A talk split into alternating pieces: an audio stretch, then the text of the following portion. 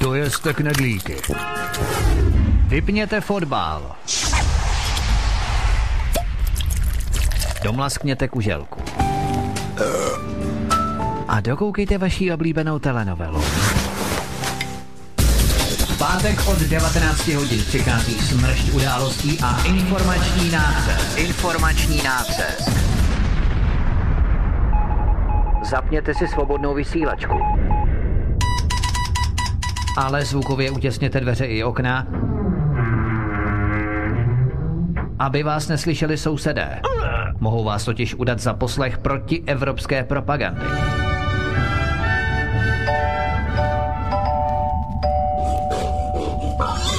Proto buďte tuctoví, všední a hlavně nevybočujte. Pokud vystrčíte svobodně hlavu, nemilosrdně vás pokosí motorovou pilou. Demokracie? Ano, ale pouze ta po jejich. Proto zapalte svíčky, kupte pár plišáků a semkněte se s námi v boji proti bruselskému terorismu. Šéf-redaktor z pravodejského portálu Ironet.cz pan VK komentuje aktuální události posledního týdne na vnitrostátní i zahraniční politické scéně. Z ganze Čechische Volk ist eine simulantní bande. Zákulisní informace, které se nám vždy nemusí líbit. A komu tím prospějete, co? Geopolitické analýzy, rozvědky, zpravodajské služby. Buďme napřed ve vnímání informačního pole řídících mocenských procesů. Mocenský tenzor je neúprostný. Máte zaseknutý kompas na západ? Každý pátek od 19 hodin si k nám přijďte pro nový, protože nám funguje na všechny čtyři směry.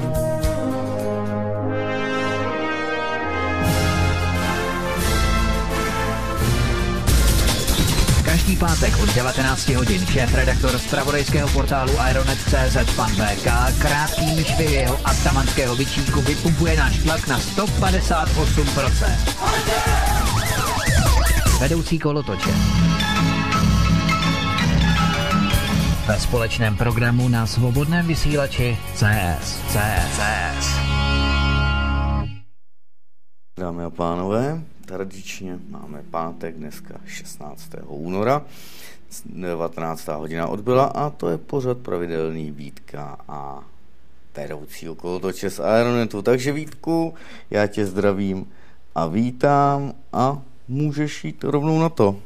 Ahoj Martine, zdravím tě, zdravím, pěkný pátek přeju, pěkný večerní páteční večer přeju a přeju zároveň i hezký večer všem posluchačům Svobodného vysílače, čtenářům Aeronetu a samozřejmě i tobě VK, vedoucí kolotoče. Vítej u nás na kolotoči.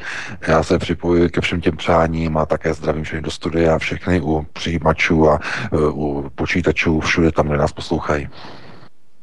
Tak já doufám, že nás bude dnes poslouchat hodně, protože máme spoustu věcí k probrání, ale na Aeronetu v pondělí vypukl eh, článek, respektive vypukla klauza, na jejíž podkladě byl sepsán článek panem VK. Od 15. prosince totiž, od 15. prosince 2017, zhruba přes eh, dva měsíce teď už, protože máme pátek 16. února, Freemailové služby Centrum.cz, Atlas.cz a Volný.cz, Bakalova nakladatelství Ekonomia, blokovali ve spolupráci s firmou Excel SRO, respektive jejího jednatele Tomáše Chvátala, e-maily, ve kterých se vyskytovalo slovo Ironet.cz. Na základě udání a jakéhosi obskurního filtru Corps v rámci uh, slovenského serveru uh, konspirátoři SK. Excelo SRO provozuje systém Virus Free, jenž má za úkol filtrovat nevyžádanou poštu. Dále dochází dokonce ke blokaci přístupu na alternativní servery na úrovni DNS blokace takzvané. A takto podobně totiž eh, dochází k blokování nežádoucích nepohodlných pro režim webů v rámci čínské zdi takzvané China Wall. Jedná se o občanský spolek Cyrlek.net, jehož jméno si můžete přečíst právě na serveru Aeronet.cz a dalších serverů, kteří přejímají články z tohoto serveru, eh, který poskytuje internetové připojení v rámci ČD Telematika, tedy České dráhy. Potom se podíváme ještě na Slovensko, protože tam to je také docela veselé v rámci těch eh, různých konspirátorů, nebo kteří si hrají na, eh, filtr, filtr, na lidi nebo na osoby, které filtrují a určují, co mohou čtenáři číst a co si mohou myslet v rámci takzvaných konspirujících webů. Takže to tam je také veselý, ale VK, o co se přesně jedná v této situaci? A doznal ten případ nějakých změn od toho pondělka, kdy jsme to začali, nebo kdy si to začal aktivně řešit? A jak se k tomu staví ostatní alternativní servery? Eh, no tak na, tu, na tuto kauzu nebo na tento případ jsme byli upozorněni ze strany našich čtenářů vlastně už minulý pátek, eh, kdy během interakce, myslím, na to došlo dokonce eh, jako, jako téma ano, ano. jednoho z dotazů a právě o víkendu jsme dostali více vlastně kontaktů a více informací o tom, že to není jenom jedna ojedinělá informace a bohužel dochází skutečně Eh, ke zvláštnímu chování, eh, když kdokoliv eh, někomu posílá e-maily na poštovní schránku nebo na poštovní schránky Centrum.cz.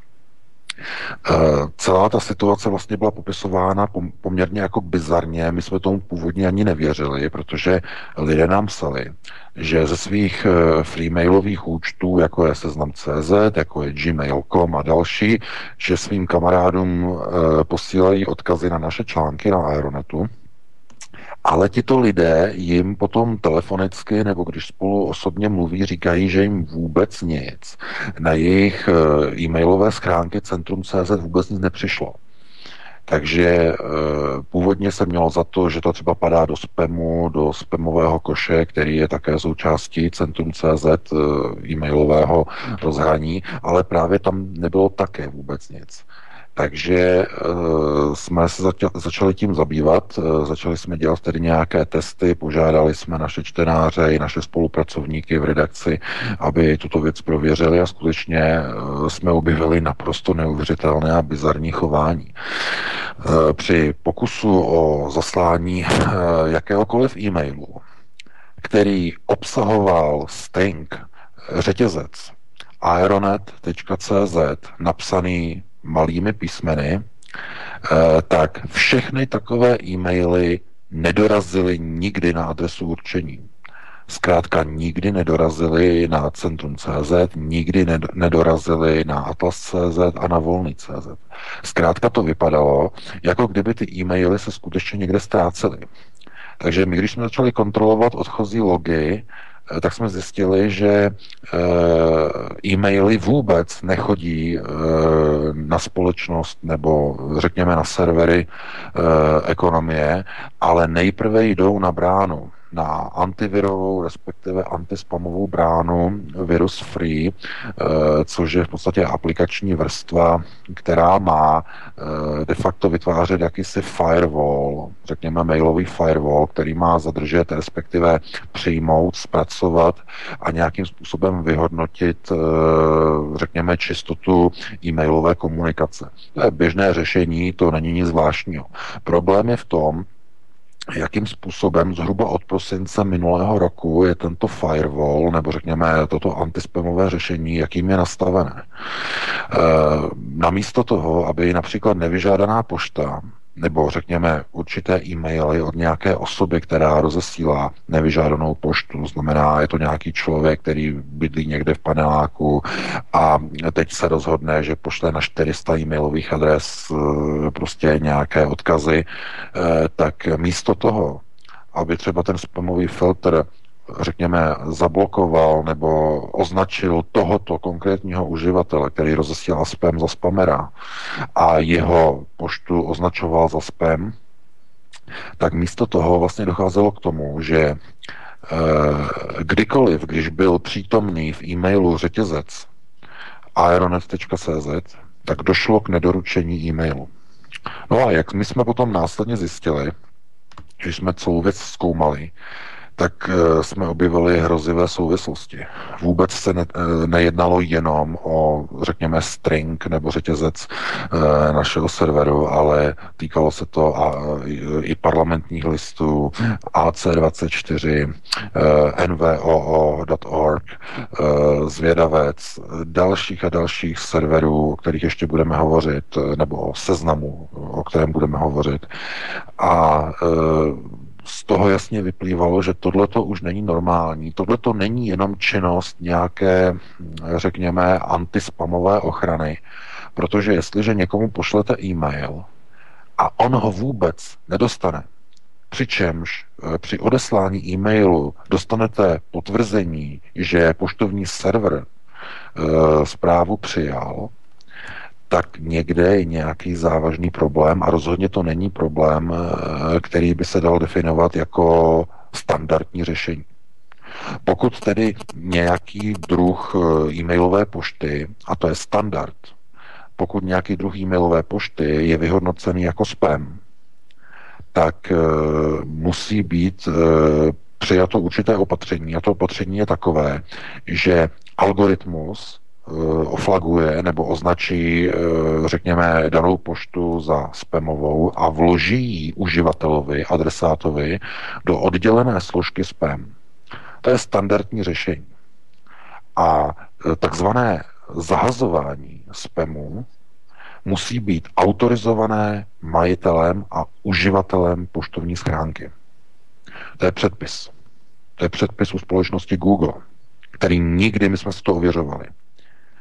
Google přesně nařizuje, že zahazování pošty musí autorizovat vždycky uživatel. Vždycky. Neexistuje, aby společnost Google bez vědomí uživatele zahazovala jakoukoliv poštu, i kdyby to byla sebe brutálnější a sebe očividnější spamová e, pošta typu Viagra, nigerijská princezna, africké dědictví a já nevím, ty nejtradičnější typy spamů a fejků, e, který se snaží z někoho vytáhnout peníze a tak dále, tak dále. Ale ani tyto e-maily nesmí být bez vědomí uživatele zahozeny. Eh, pokud si uživatel ve filtru nastaví, že tuto poštu chci pokaždé automaticky vyhazovat, nechci ji ani zařazovat do spamové pošty nebo do spamové přihrádky, chci ji automaticky mazat, tak je to rozhodnutí uživatele, koncového uživatele který si řekne, dobře, já nechci, je to třeba nějaký člověk, který nečte alternativu, eh, který třeba nesnáší náš server a on si tam dá pravidlo, ve svém e-mailovém účtu, že když mi přijde pošta a bude tam někde v hlavičce, mm, já nevím, string našeho serveru, tak já to chci, chci to smazat, chci, nechci to vidět. A je to rozhodnutí daného uživatele který má absolutní kontrolu nad tím, co se děje s příchozí poštou, co je označeno za spam, co je označeno za validní poštu. Eh, my, když jsme se dozvěděli tohle, co se děje, tak uh, jsme samozřejmě zalarmovali uh, všechny naše čtenáře, všechny naše spolupracovníky a také jsme kontaktovali našeho právníka firemního, uh, na kterého jsme vlastně tuto celou kauzu, jako by mu to hodili na hlavu, aby to nějakým způsobem zhodnotil. A e, co je zajímavé, tak aniž bychom ještě nějakým způsobem e, stačili cokoliv e, se nějakým způsobem posunout v celé věci, v celé kauze, tak se objevily vlastně dva články na serveru lupa.cz a root.cz, což jsou dva technické nebo technologické servery v České republice, které se zabývají hlavně tedy technologiemi, programováním, eh, Linuxem a Linuxovými distribucemi a tak dále, tak dále. Eh, takže eh, tyto servery, dva servery uvedly v podstatě jaký, jakési rozhovory s majiteli jak společnosti Ekonomia nebo s ředitelem společnosti Ekonomia, tak i s ředitelem společnosti Excel, eh, SRO. A z jejich výroků my jsme byli úplně perplex, protože ta argumentace, proč vlastně lidem a občanům České republice Eh, společnost eh, ekonomia nebo její subdodavatel, protože to nás ani nezajímá. Nás nezajímá, kdo je subdodavatelem eh, provozovatele e-mailu. To může být 10, 20, 30 firm, takže nás zajímá, jak se k tomu postaví ekonomie. A takže jsme se ptali, jakým způsobem je možné, že jsou někde v podstatě akceptovány takovéto praktiky, kdy někdo někomu pošle e-mail, a tento e-mail je podle stringu, podle řetězce názvu našeho serveru automaticky zahozen. Bez ohledu na to, kdo je odesílatelem. Bez ohledu na to, jestli ten, kdo to odesílá, je skutečně spammer, anebo je to kamarád, přítel, zaměstnanec, zaměstnavatel daného člověka, kterému je ta pošta na centrum CZ doručována. To je vážná věc. Tam e, dochází k situaci, kdy e, například, já nevím, manžel, manželce něco pošle od někud z práce, řekne, podívej se, tady je nějaký článek, podívej se na to, je to zajímavý. A nebo v obráceně, podívej se na to, to je nějaký nesmysl. A pošlou si to mezi sebou a odesílá to, odešle, všechno je v pořádku, ale druhý to vůbec nedostane. Představte si druhou situaci někdo například nabízí nějaké produktové služby, například zabezpečení. A e, přijde nabídka, to znamená obchodní nabídka, firma pošle zákazníkovi, který má schránku na Centrum CZ, pošle obchodní nabídku. A udělá tu věc, že napíše například tady je například, eh, vážený pane, nabízíme vám, já nevím, zabezpečení proti krádeži auta, nebo zabezpečení, já nevím, počítače a tak dále, a tak dále. Eh, jsou tady určité hrozby, které si můžete například přečíst v článku a teď tam uvede adresu Aeronetu, kde jsme psali několik článků na, už dříve na bezpečnostní témata. A tím, že tam uvedeme tento link, tak tato obchodní nabídka zmizí. Ten e-mail nedojde, čili dojde k poškození e, práv třetí osoby. To je právní problém a tohleto si myslím, že si mnoho administrátorů, kteří mají na starosti spamové, antispamové technologie, si vůbec neuvědomuje. Nemůžete kvůli ochraně e, zabít uživatele respektive nemůžete vylít vaničku i s dítětem. Jenom kvůli tomu, abyste měli neprůstřelný uh, spamový systém nebo neprůstřelnou spamovou, antispamovou technologii. To je nesmysl. Konec konců, já když jsem byl minulý rok na přednášce v New Yorku, společnost Google měla přednášku, tak e, tam zazněl zajímavý a pěkný názor, e, kdy bylo řečeno, že víte, jaký nej, nejlepší antispamový systém? Ten, který dokáže e, správně určit dva e-maily a oddělit je od sebe, kdy oba dva e-maily obsahují slovo Viagra. A vy musíte být schopni určit, nebo algoritmus musí být schopný určit, jestli v jednom e-mailu to slovo Viagra, kdy se jedná o regulérní komunikaci a kdy se jedná o nevyžádaný spam. To je největší umění. Ale nikdy nemůžete ty e-maily zahodit, protože se může jednat o komunikaci mezi lékařem a pacientem. Může se jednat o e, komunikaci mezi firmou, mezi poradenskou firmou a mezi klientem. Může se jednat o, řekněme, přátelskou radu mezi e, dvěma lidmi, kteří se vzájemně dávají informace o tom, že pokud třeba jsou třeba dva starší lidi a ten jeden, jeden druhému řekne, podívej se, já mám doma třeba sexuální problémy a ten druhý mu odpoví, no hele, zajdi si za lékařem a nech ti předepíše Viagru.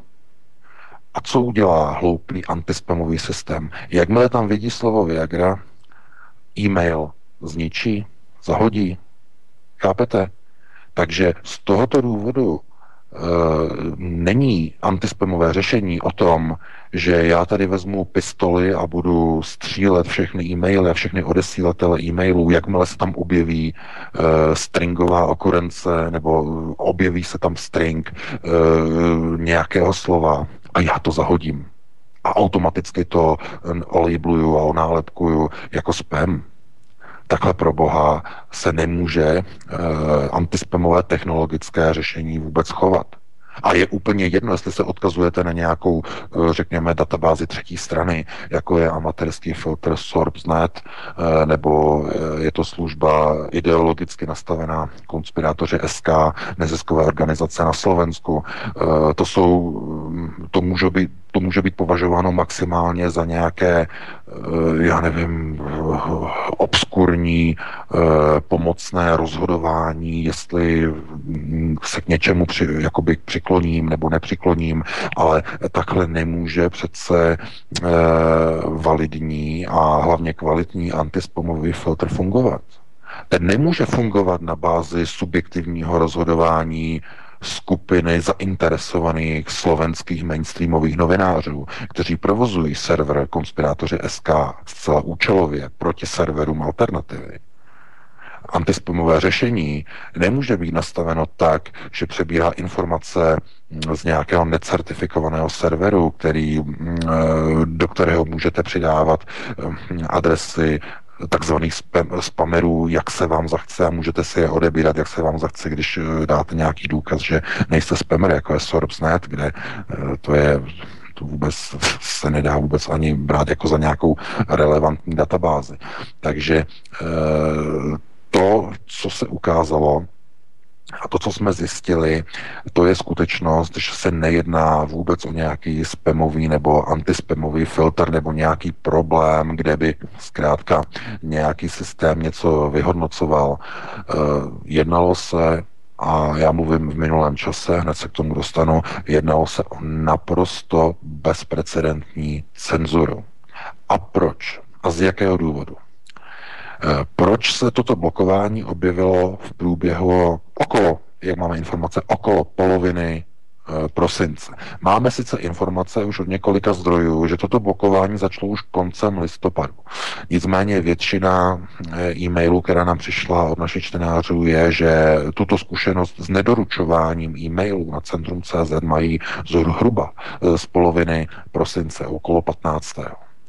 Takže co se dělo okolo 15. nebo můžeme říkat, co se dělo v průběhu prosince? No probíhala volební prezidentská kampaň v celé České republice. A došlo ke schůzce e, pana Jiřího Drahoše e, s tehdejším ještě vlastně odstupujícím premiérem panem Sobotkou, e, kdy varoval, že se chystá jakési ovlivnění prezidentských voleb a e, pan Drahoš si stěžoval, že proti němu se vede nějaká blíže neurčená, nespecifikovaná kampaň. E, to znamená, jeho odpůrci e, rozesílali e-maily a podporovali Miloše Zemana a naopak zase podpůrci Jiřího Drahoše podporovali jeho kandidaturu a zase rozesílali proti Miloše Zemanovi. Takže to je normální volební proces.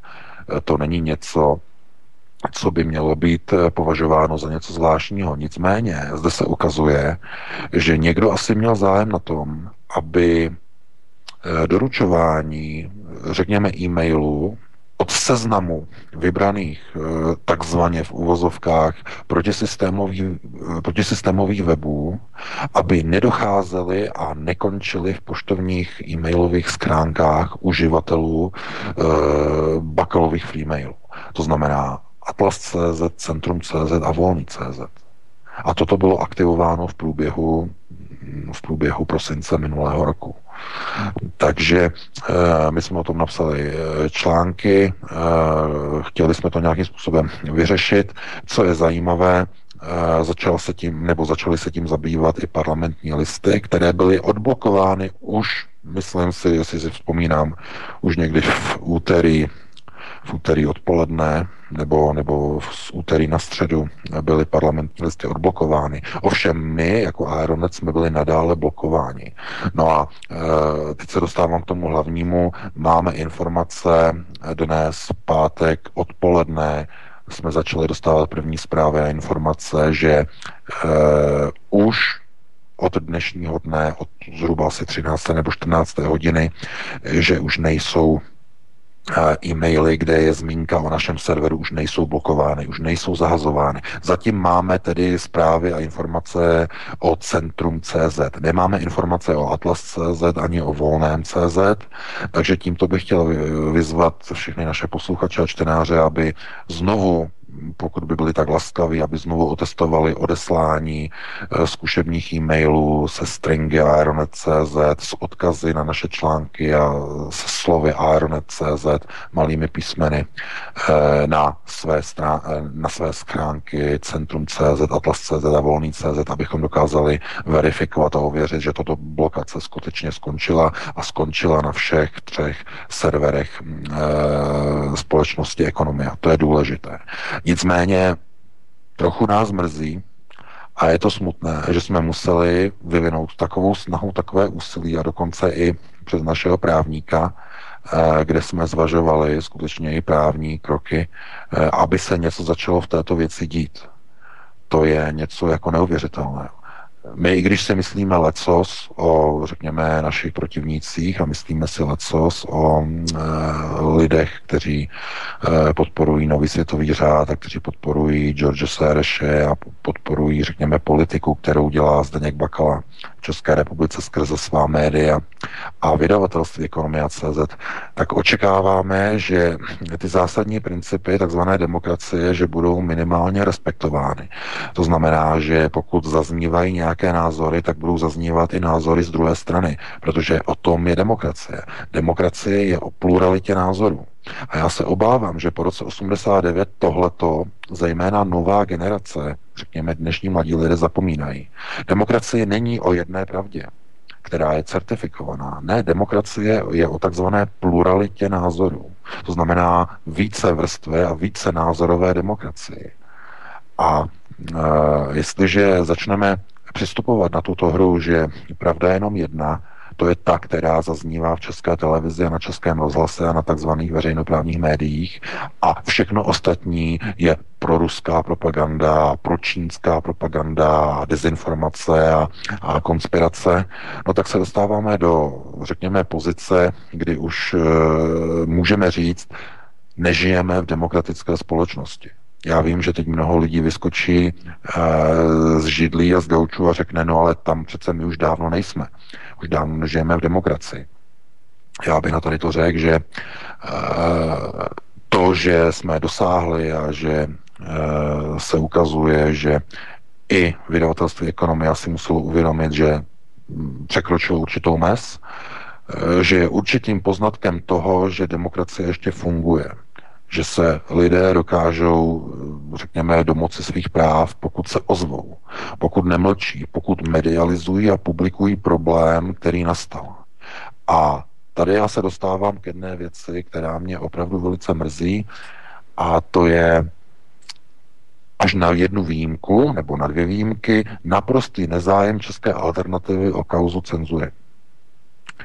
Kromě parlamentních listů a jednoho článku na zvědavci pana Stvory eh, se nikde jinde o této věci nějak mediálně nepsalo. Myslím na alternativy. No na mainstreamu už vůbec ne. Mainstream se s tím nechtěl zabývat.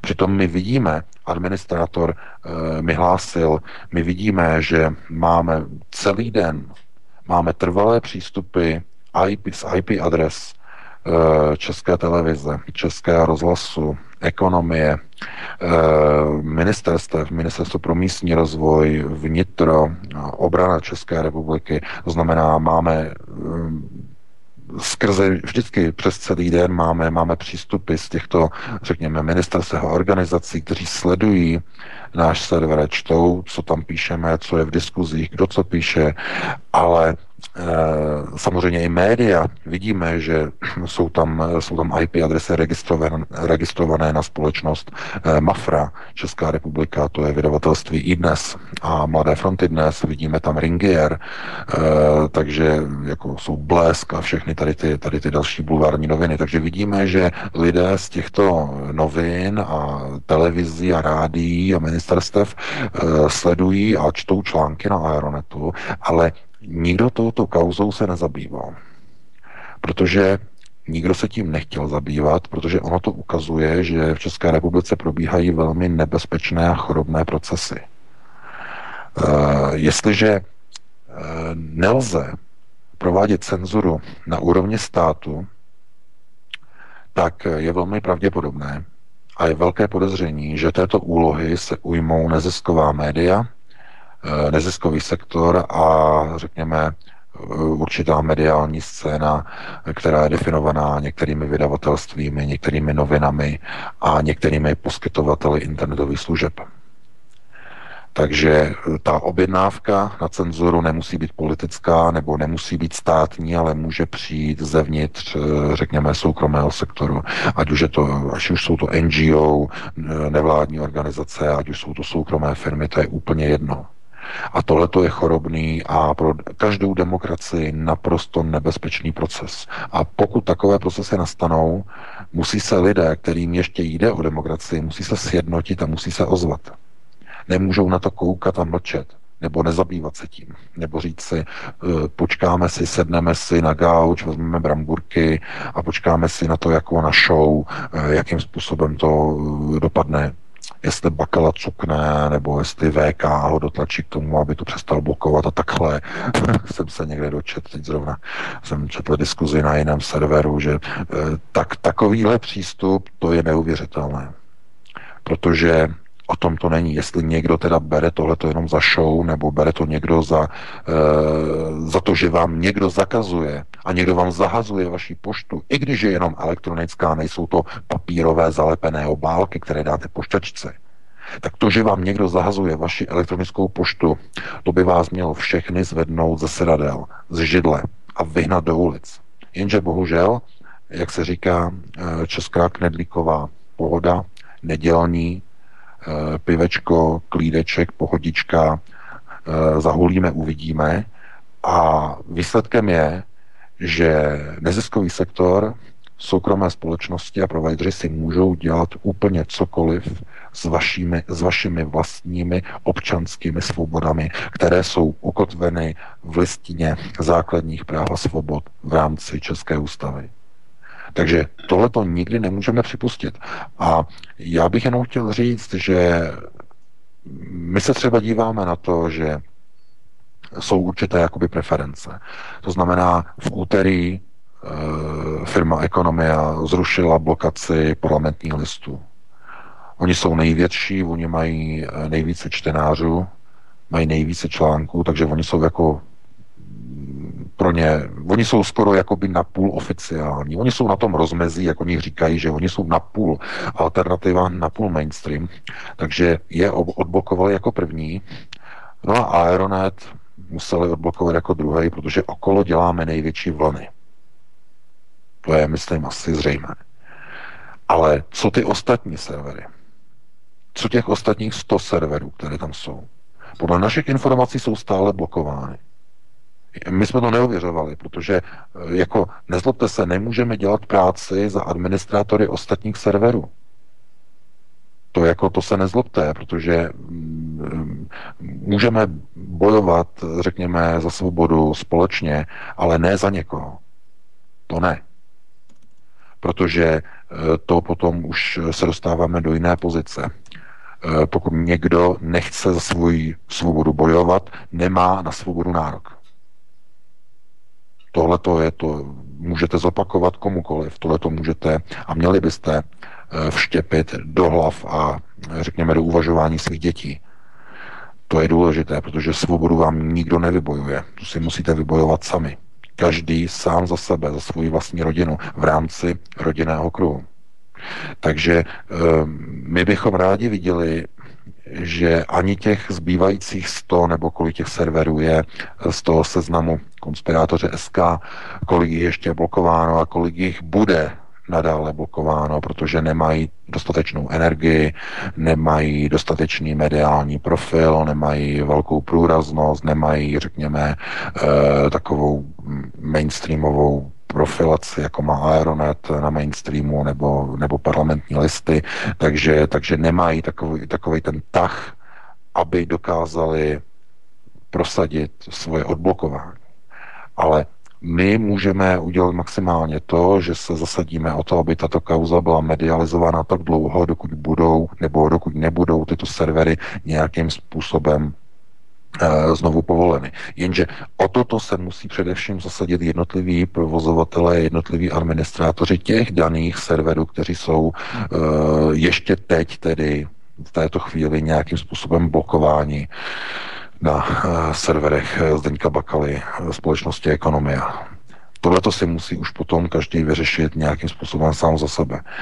Já jenom bych chtěl zopakovat, že medializace problému, medializace kauzy je velmi důležitá, protože byli jsme svědky pokusu, kdy někdo eh, se snažil zabraňovat komunikaci a umlčovat opoziční názor v České republice. Zahazováním e-mailů podle, řekněme, klíčových znaků, podle klíčových stringů, řetězců. když byly přítomny v e-mailu v jakékoliv podobě, to znamená jako slovo nebo jako součást URL odkazu, eh, tak eh, takové e-maily byly zahazovány bez vědomí odesílatele i bez vědomí příjemce. Takže toto není omluvitelné, toto není něco, co bychom mohli akceptovat. Byl to jasný a zcela zřetelný eh, pokus o zavedení opravdu plošné cenzury, cenzury proti více než stovce serverů, které vyjadřují v České republice opoziční, eh, řekněme, eh, alternativní a jinosvětský a řekněme jiný světonázorový pohled na jak domácí, tak i zahraniční politiku. A jestliže kdokoliv se chce označit za demokrata, musí v první řadě respektovat právo všech na pluralitu názoru. Demokrat není ten, kdo směřuje na západ, kdo prohlašuje západní politiku nebo západní hodnoty nebo západní souručenství. Demokratem není ani ten, který prosazuje setrvání v Evropské unii nebo v Severoatlantické alianci. Demokratem je pouze ten, který respektuje právo druhého na vlastní názor. Pluralita názoru. To je demokrat. To je lakmusový papírek, podle kterého poznáte demokrata. Jestliže vám kdokoliv řekne, a to je dobře, že zablokovali, já nevím, AC24, nebo to je dobře, že zablokovali Aeronet, nebo nějaký jakýkoliv jiný server, tak takový člověk není demokrat. Protože neví o demokracii naprosto vůbec a zhola nic. Demokracie je o pluralitě názorů. No a já bych eh, tohleto povídání e, zkrátil a ukončil a předal bych ti také slovo Vítku, protože určitě i ty máš e, k tomu něco co říct. Já bych jenom doplnil VK. V rámci té svobody, demokracie, o které jsem mluvil a kterou musí každý z nás vyznávat, že je třeba také sledovat eh, určitý styl demokracie, protože ne každý, kdo chce jakoby diskutovat, tak nemusí být demokratem, protože my, jsme se, my se setkáváme, dlouhá léta se setkáváme s takzvanými troly. A troly, který, kteří mohou být řekněme, sofistikovaní v té diskuzi, ano, ale v podstatě pořád oponují v takovém tom směru, kdy není tak zcela zřejmé, o co jim jde a jakým způsobem prosazují svůj názor, ale budou neustále jaksi unavovat, eh, spochybňovat, zesměšňovat. Prostě to je takové to působení, o kterém jsem mluvil v jednom z mých pořadů ohledně cenzury a ohledně eh, věcí, které se začínají dít. A je to skupina lidí, kteří v podstatě nevedou korektní diskuzi, ale snaží se rozmělnit debatu, své svádětí na jinou kolej. Ať už to dělají vědomně nebo nevědomně, ale na to je také dávat, na to je třeba také dávat si pozor v rámci toho takzvaného trollingu, kdy ne každá diskuze může být demokratickou, protože troll dělá právě tu skutečnost nebo tu věc, kdy se snaží rozmělňovat diskuzi nebo respektive článek, nějaká tvrdá fakta, tvrdé skutečnosti nebo i názor někoho a neustále to jaksi napadat, spochybňovat a tak podobně. Vy to upřesníte na pravou míru, vedete citace a ona zdá, dál z další zdroje, dejte mi zdroje a tak dále, a tak dále. To jsou takoví ti lidé, kteří na každou větu, na každé písmenko potřebují zdroj, aby tomu tedy uvěřili a samozřejmě nějaký validní zdroj, to znamená mainstreamový zdroj. A pokud ho nemáte, tak všechno spochybňují a tak podobně a vyjde to v podstatě tak, že vás jaksi unaví, vyčerpají, energii z vás, vyždímou vás jako citron a potom ve finále, když už tedy prásknete dveřmi, říkáte, mě to nebaví, je to pořád o tom samém, tak ti trolové právě prásknou ruce a řeknou, aha, tak ty nechceš diskutovat, ty nejsi demokrat, ty nechceš pořád jak si ospravedlňovat ten svůj názor.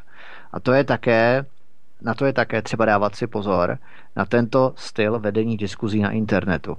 Ale já bych ještě ocitoval, a to jsem právě citoval i myslím s Adamem Bartošem, nebo s někým, kdo byl také souzen za svobodu slova, za citace, za bádání, kdy součást, součástí naší ústavy je listina základních práv a svobod člověka. A dovolte, abych připomněl článek 17. Článek 17. Za prvé, svoboda projevu a právo na informace jsou zaručeny. Za druhé, Každý má právo vyjadřovat své názory slovem, písmem, tiskem, obrazem nebo jiným způsobem, jakož i svobodně vyhledávat, přijímat a rozšiřovat ideje a informace bez ohledu na hranice státu. Za třetí, cenzura je nepřípustná. Ve čtvrtém ostavci se uvádějí výjimky, kdy lze svobodu projevu omezit.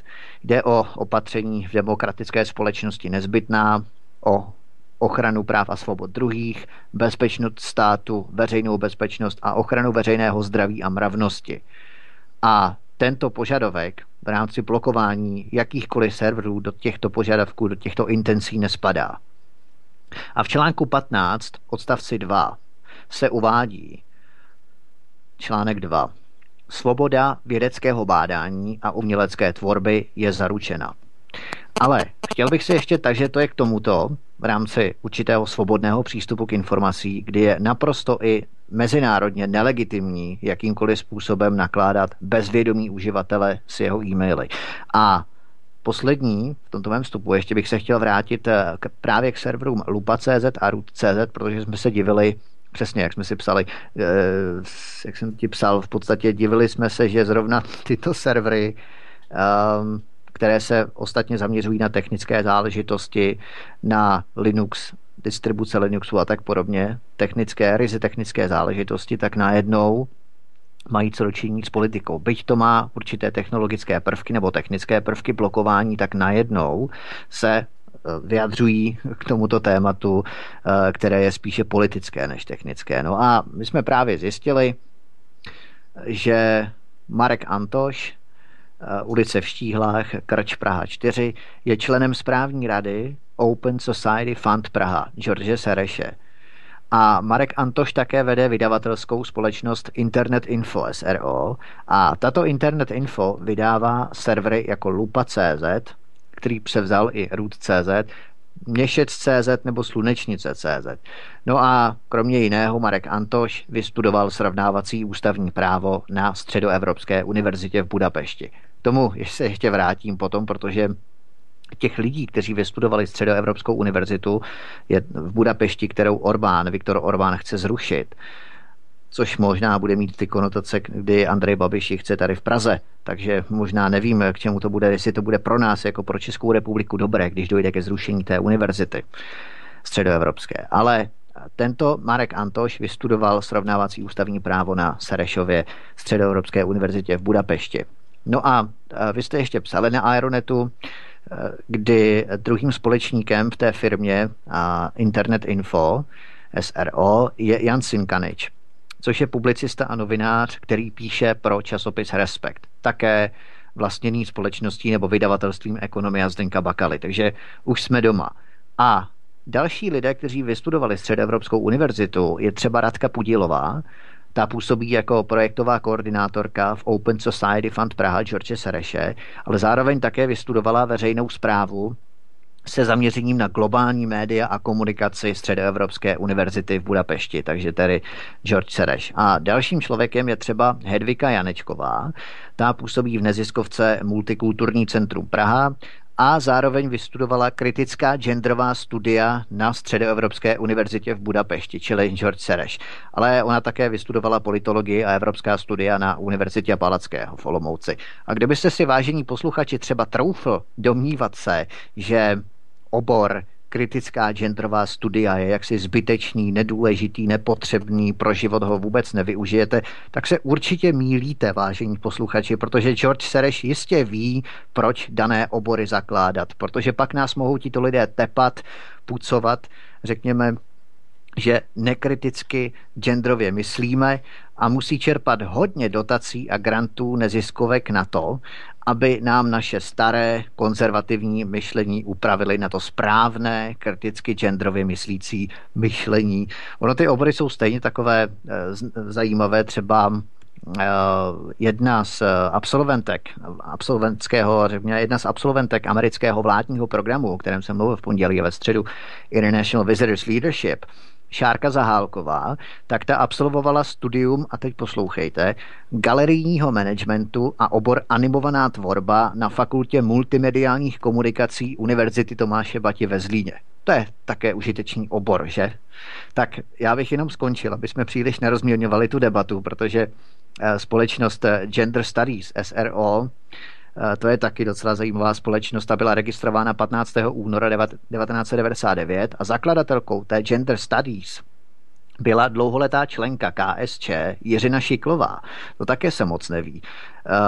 Klimenská ulice, Nové město Praha 1. Ta, pa, ta paní Jiřina Šiklová, která prohlásila, že lidem chybí vzdělání, nejsou schopni uvažovat a proto odmítají imigranty. Ta paní Šiklová, která proslula jejím výrokem v souvislosti s americkým radarem v Brdech, že raději se budu mílit s Bushem, než mít pravdu s Putinem, tak ta paní Šiklová je zakladatelkou Centra pro Gender Studies.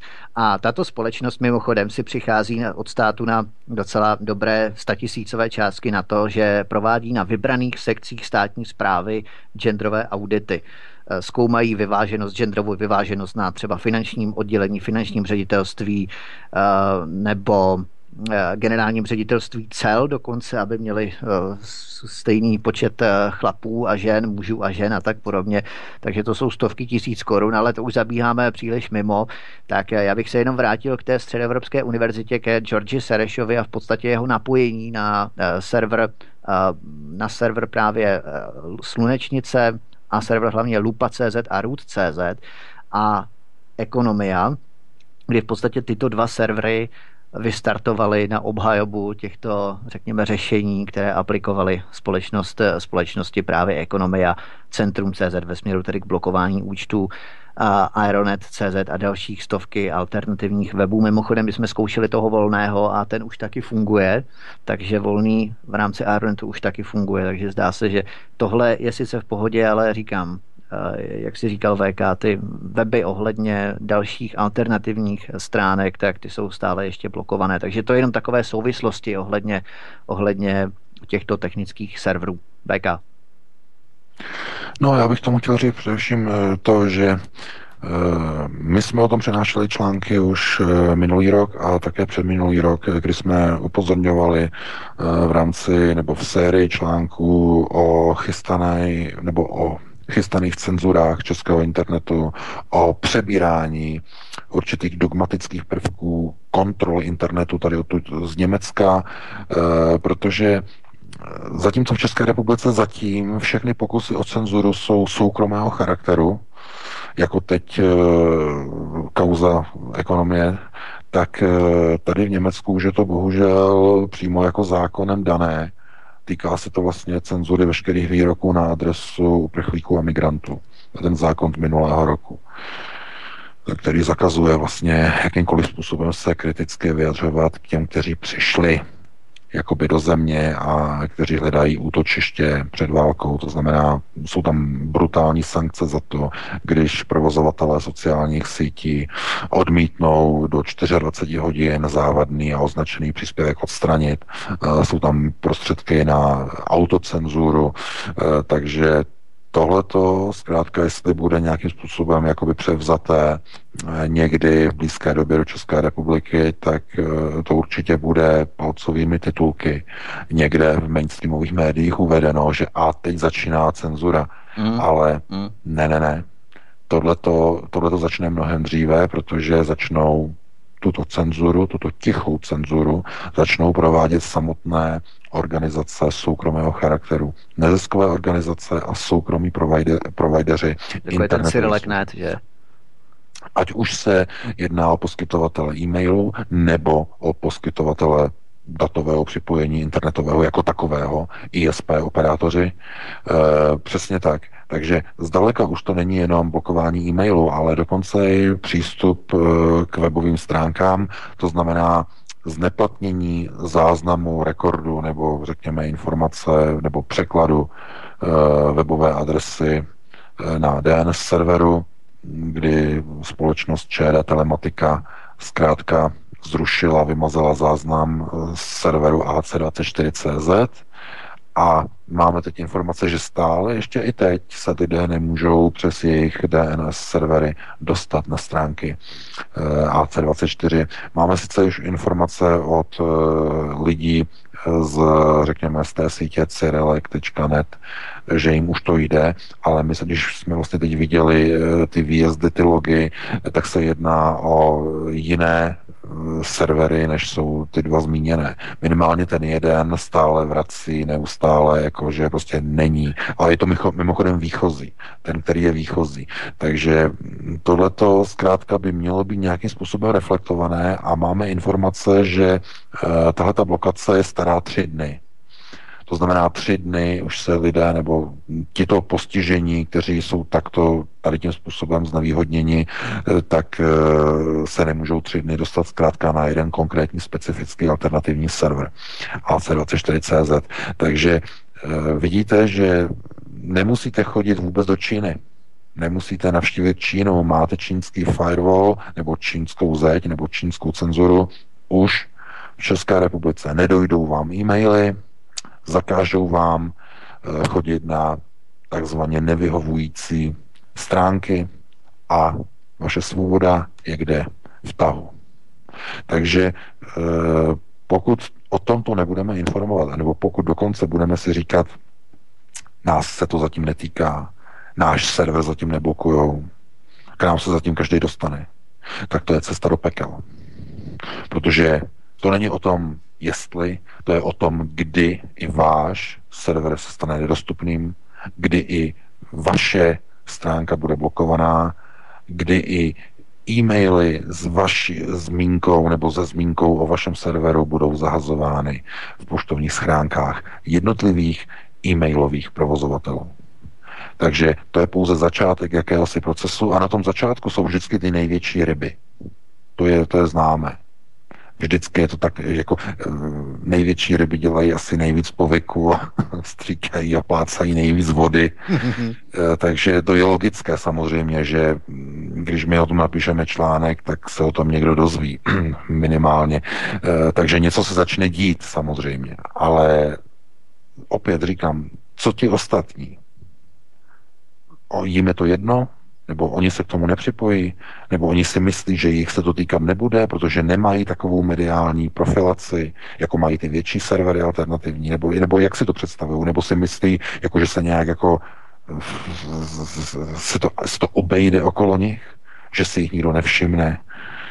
Takže ne, tady tím způsobem se nedá bojovat za svobodu, nedá se prosazovat, eh, řekněme, svobodný názor a nemůžete očekávat, že eh, nepřítel bude brát eh, ohled na nějaké malé ryby.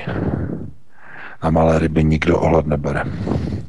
Takže v jednotě je síla, stejně jako ony zmíněné Svatoplukovy pruty z historie, nebo z české dávné historie, tak jasně ukazuje, že když se menší spojí do jednoho svazku, tak dokážou prosazovat daleko efektivněji a silněji svoje zájmy, než když budou jednotlivě se někde e, nějakým způsobem snažit o změnu světa. Otázkou je, jestli všichni ti, kteří dělají alternativu, jestli chtějí nějakou změnu, nebo je to pro někoho jenom nějaká zábava nebo nějaká forma odlehčení, nevíme, já nikomu nemůžu sahat do svědomí. Každopádně eh, minimálně ti, kteří myslí vážně svobodu a prosazování pro národních tezí, tak se musí zajímat o to, jestli jejich čtenáři mají přístup eh, k článkům, jestliže jsou zasílány e-maily a zdali takové e-maily nejsou na jednotlivých českých poštovních serverech zahazovány do ztracena. Pokud to někoho zajímat nebude, pokud se o to nebude starat, tím automaticky ztrácí i uh, určitou, řekněme, uh, svoji vlastní pozici, protože to znamená, že buď nesleduje, anebo ho nezajímá, co se okolo děje. Takže já bych ti předal ještě slovo Vítku, protože se blíží 20. hodina, dali bychom si potom přestávku a potom bychom pokračovali na další téma.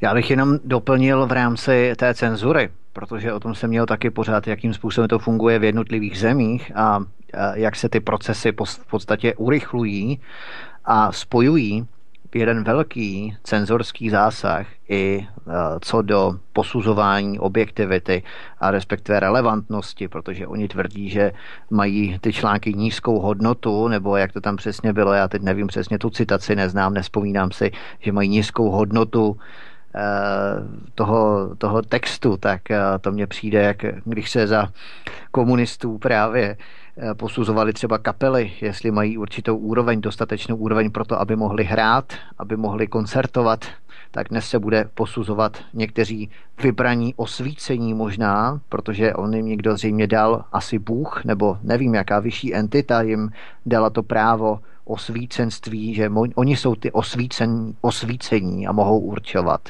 co je, řekněme, relevantní a co není, co má vyšší hodnotu, co má nižší hodnotu. Oni to budou posuzovat a oni budou určovat, co je dobré, co je méně kvalitní, co je více kvalitní. Ta skupina osvícených autorit, vybraných autorit, určovatelů veřejného blaha nebo jedné veřejné pravdy, nebo já nevím, jak je máme nazývat, to jsou přesně ti, kteří byli vybráni a kteří si v podstatě tohle právo osobovali a převzali si ho za své že oni budou ostatním určovat, jak mají postupovat, co si mají myslet, co mají číst, co mají poslouchat, jestli to má vyšší hodnotu, nižší hodnotu.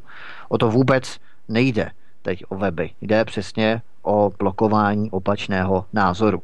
Mimochodem, když jsme právě u toho Německa, tak tam to je na té státní úrovni, jak si uvedl přesně tak, tak tam bychom se rozhodně dopracovat nechtěli, protože provozovatelé sociálních sítí v Německu musí být důslednější v tom kontrolování při odstraňování protiprávního, takzvaného protiprávního obsahu. Oni už to v podstatě označí za protiprávní a když je to protiprávní, tak samozřejmě se to musí odstranit. Že? A to, že je to protiprávní, to nám určí také jakási osvícená autorita. Oni to nazvou nenávistný komentář, hate speech.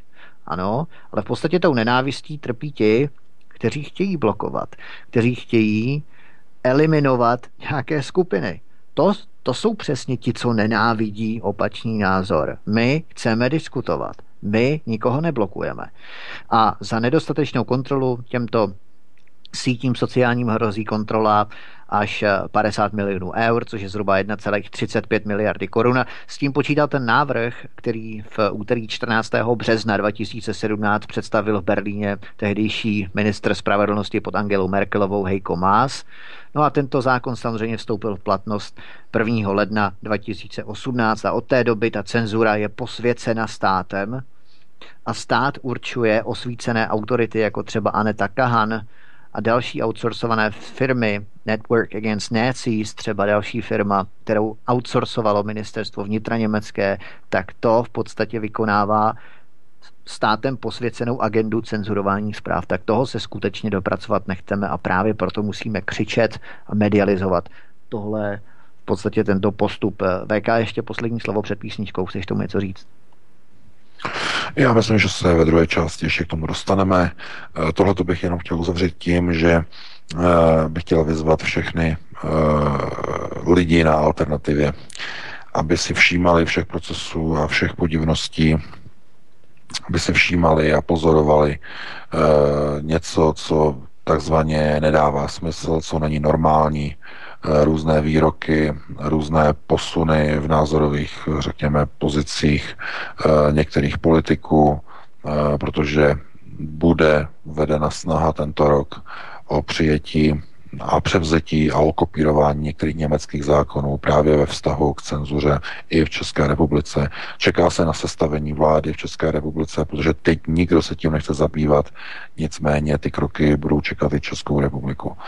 My proto chceme maximálně mobilizovat eh, českou alternativu, aby se připravila na kroky k zavedení politické nebo státem definované cenzury, minimálně v té rovině, která zamezí jakýmkoliv diskuzím o některých eh, tématech, jako je například migrace, ale třeba i druhá světová válka, témata, jako byly různé eh, pracovní a jiné tábory ano, ano. Eh, k tématikám, například vlivu nebo řekněme událostí po roce 45, odsunu Němců ze Sudet a tak dále, a tak dále. Zkrátka, společensky velmi citlivá témata, která bude, nebo kde bude evidentní snaha tato témata postavit eh, do takové polohy, aby byly v seznamu témat, o kterých bude ze zákona zakázáno hovořit, nebo jakýmkoliv způsobem eh, nad nimi uvažovat, nebo je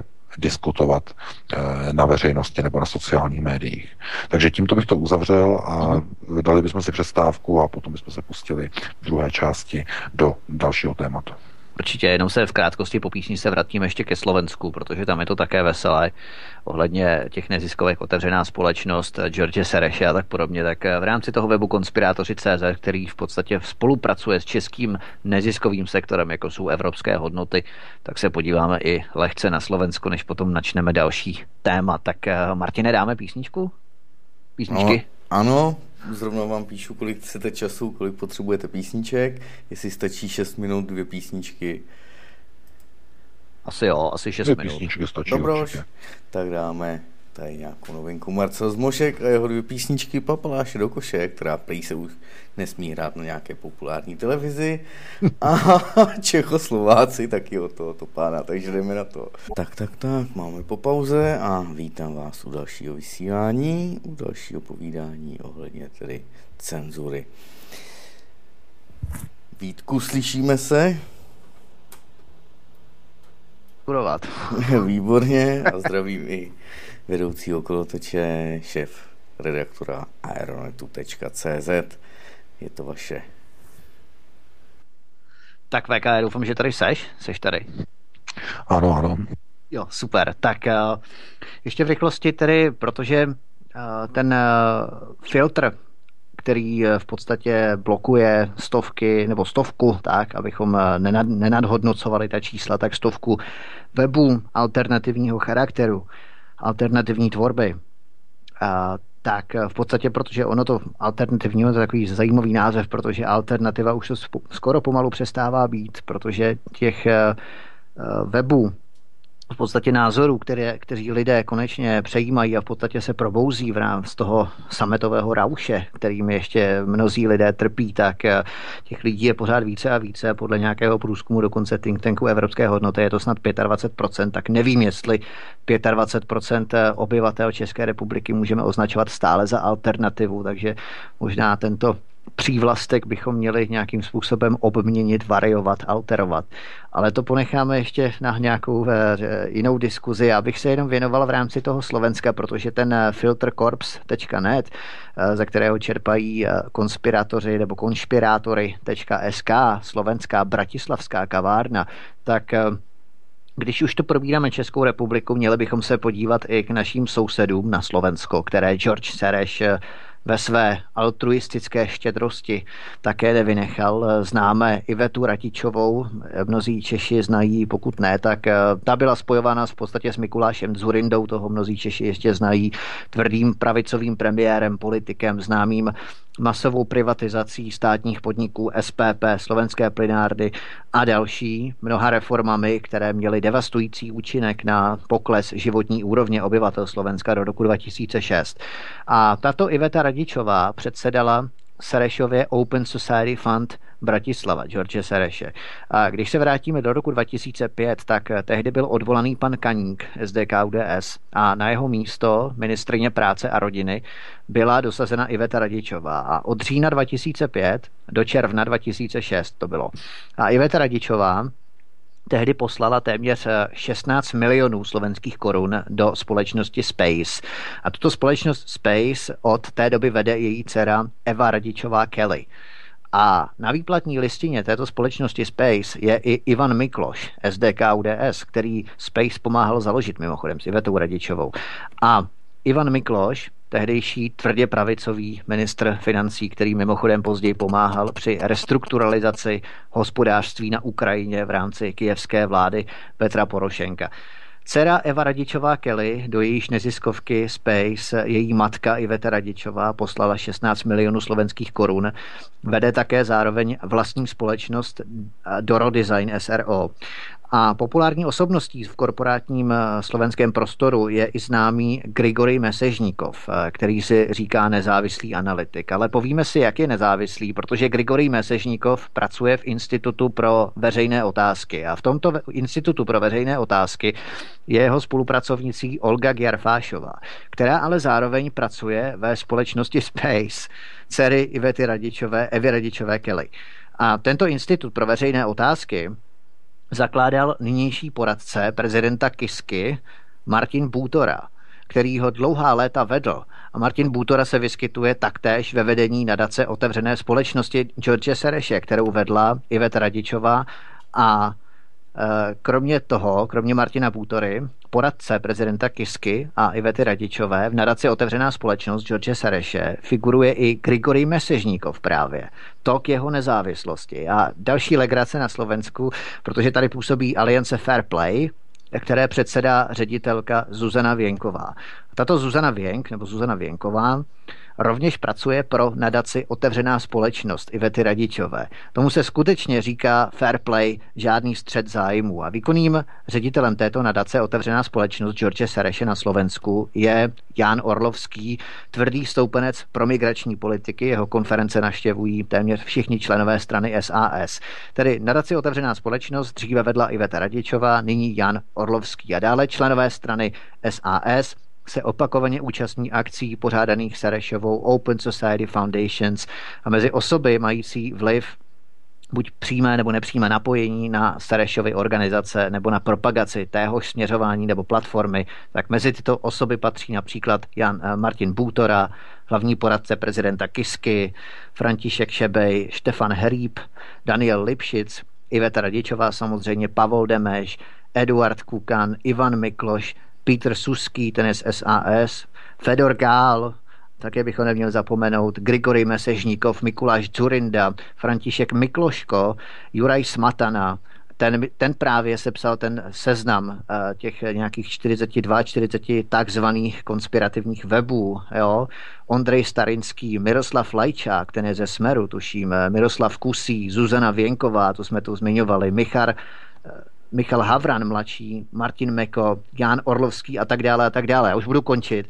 Tak jenom abychom si eh, nemalovali, že na Slovensku to mají úplně podobné jako u nás v rámci těch propojení s neziskovým sektorem politiků, kteří se navzájem podporují, naštěvují a právě z těchto kruhů vznikl právě ten filtr corps.net, Eh, ve spojení s webem konšpirátory.sk, který vedou právě ti takzvaní osvícení novináři, který nejlépe z nás vědí, čemu bychom měli věnovat pozornost, co bychom měli číst a co bychom naopak číst neměli a co by měli preventivně, abychom náhodou nezjistili, že ty servery mají pravdu, tak co, to, co bychom měli blokovat.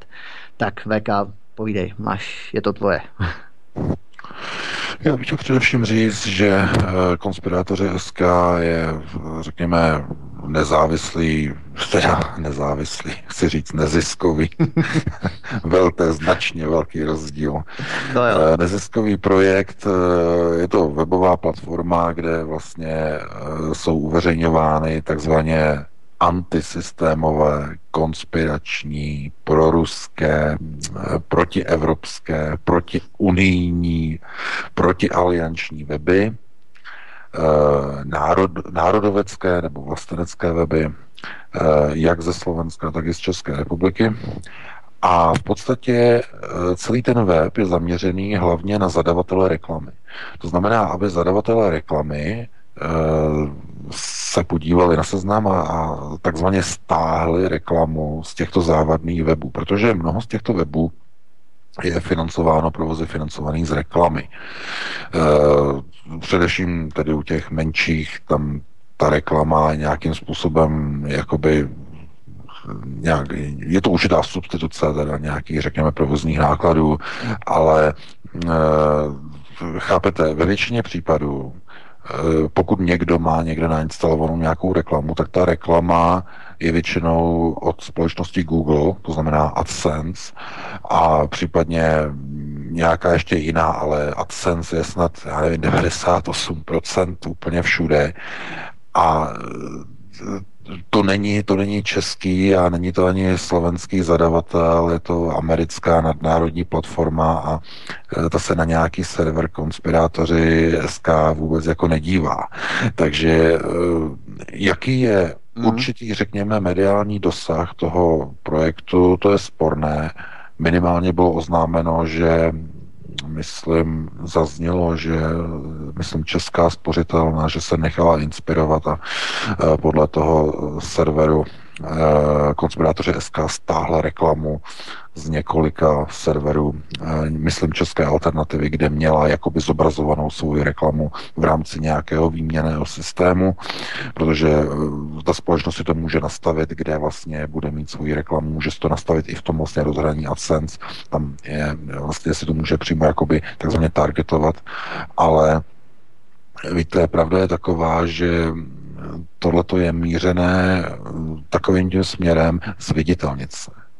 A to zviditelnění je, myslím, definované a deklarované v tom, řekněme, autorském nebo provozním obsazení e, té organizace, kdy tam vlastně od zhora dolů jsou zaměstnanci e, jednoho slovenského média, SME, to je v podstatě jakýsi offshoot nebo prostě zkrátka jakoby, jakoby derivát eh, české Mladé fronty dnes, mm.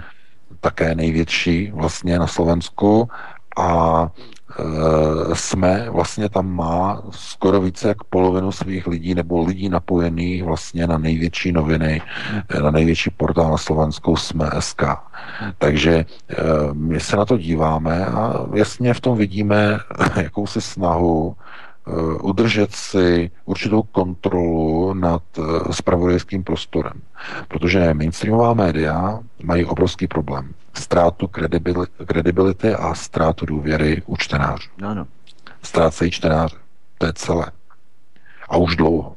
Minimálně od roku 2014, kdy došlo k onomu zlomu, o kterém se vlastně hovoří i v Gerasimově zprávě, ruská Gerasimova, eh, Gerasimově náčelník generálního štábu Ruské federace, ta analýza, kde uvádí, že Eh, vznikla, eh, že vlastně mm, krizí na Majdanu a způsobem, jakým lživě informovala mainstreamová média, došlo k rozbití důvěry evropských obyvatel vůči mainstreamovým médiím. Tam je to přímo v té analýze uvedeno.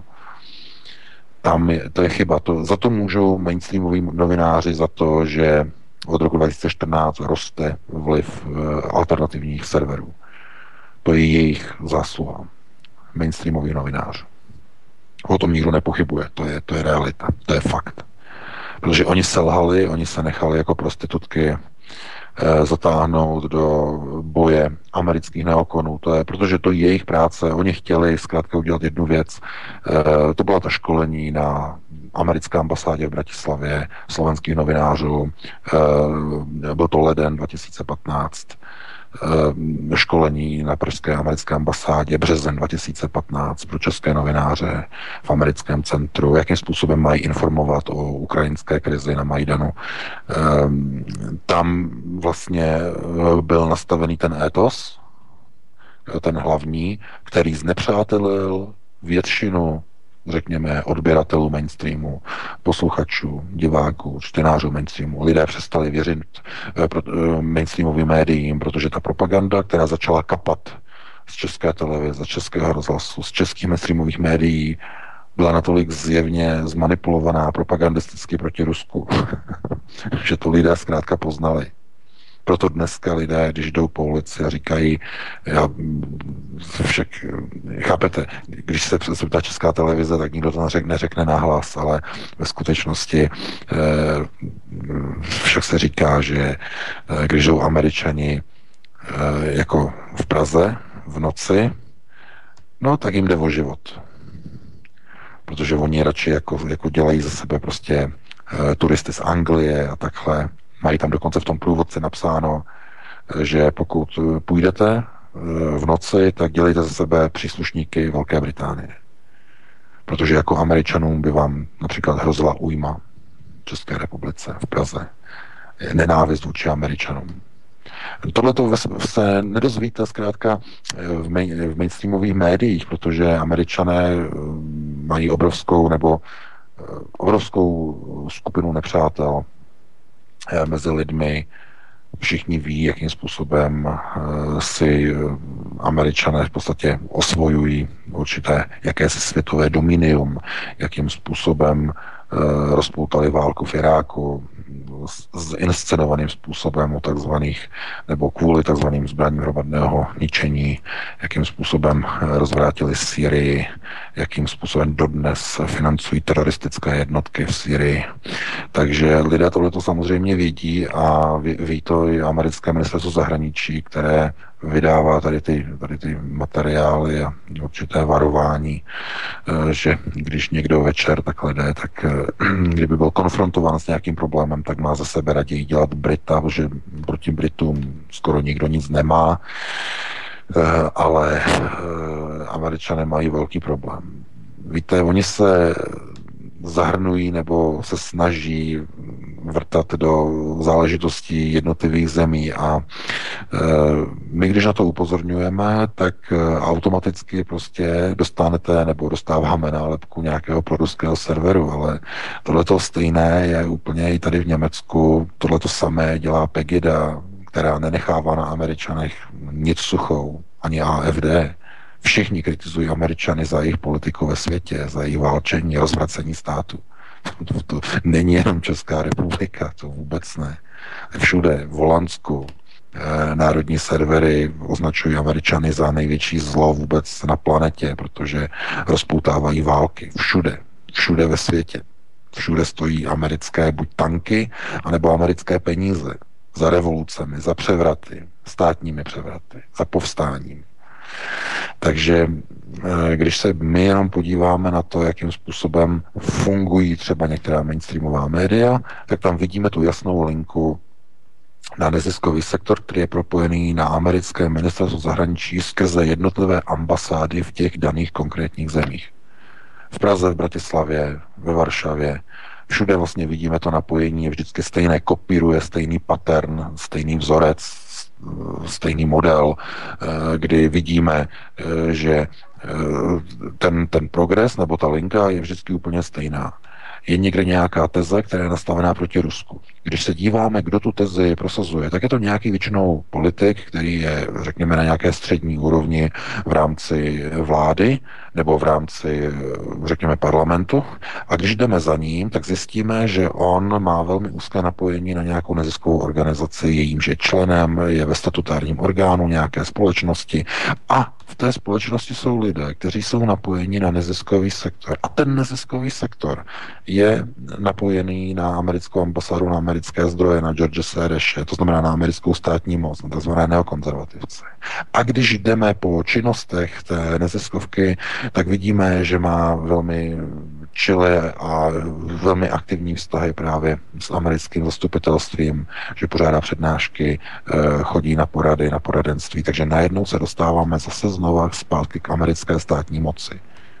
A tenhle ten model, tenhle ten vzorec za rozvracení jednotlivých států v Evropě probíhá ze strany amerických elit de facto od roku 89. My tento proces mapujeme a protože jsme jako jediný server ještě spolu s dalšími některými, eh, řekněme, mm, aktivně činnými lidmi, kteří se třeba mediálně neprofilují, eh, tak eh, přinášíme tyto informace a z toho důvodu potom eh, se stáváme jakýmsi jakoby veřejným nepřítelem. Číslo jedna někde na alternativě a český rozhlas, že jsme dezinformační jedničkou prý v České republice, Aeronet, další bláboli a tak dále. Zkrátka, někomu začínáme vadit, ale tím samozřejmě získáváme určitý vliv, že dokážeme ovlivňovat některé procesy, protože uh, oni musí nějakým způsobem vyslyšet ten hlas ze zdola a nemůžou se tvářit, že jsou hluší a slepí k těm procesům, eh, které pomáháme ovlivňovat. Ať už jsou to, řekněme, eh, některé pozice na podporu prezidenta republiky a jeho znovu zvolení, nebo jsou to určité kauzy, které odhalily skandální pokusy o, o, o odklonění národního majetku v podobě lity a tak dále. Takže oni si uvědomují, že si nemůžou dělat úplně, co by chtěli, eh, že eh, když nečiní kontrarozvědka, tak činíme my. jako alternativa. A hlídáme zájmy republiky. Takže to je ten hlavní úkol a e, i z tohoto důvodu dochází třeba e, k takovým některým spekulacím, jako třeba, e, že umlčování některých serverů má za úkol v podstatě tenhle ten jakoby mediální odboj nasunout do nějaké pozice řekněme, určitých subjektů, které budou třeba kriminalizovány za to, že vystupují proti někomu nebo proti něčemu, většinou proti migraci, to znamená, je tam snaha o udělení nějaké nálepky, nějaké jednoduché nálepky, která bude pochopitelná takzvaně pro veřejnost. No a ono to není jednoduché. Protože pokud zůstanete čistě jenom u argumentu, tak eh, i v té argumentační rovině, když jsme vlastně psali ty články o Eh, kauze lety, tábor lety, tak i tam vlastně bylo velmi komplikované eh, v rámci toho mediálního odboje nás nějakým způsobem dostat do nějaké pozice a říct, že prostě e, někomu ubližujeme, protože tam jsme pouze definovali vlastně e, rozsah celého problému, dali jsme odkazy na historické zdroje, na historické souvislosti a nikdo proti tomu nemohl udělat vůbec nic, protože zkrátka jenom odhalujeme skutečnosti, které jsou historické a které dneska se někomu nelíbí. A tohle je úkolem vlastně myslím si, všech serverů alternativy a je důležité, že když dojde k takovým krokům, jako je cenzura, tam by někde se měl rozsvítit červené světlo, cenzura e, jako taková by měla sjednotit tu alternativu pod nějaký jeden společný prapor, protože vlastně v tom jsme jakoby všichni společně.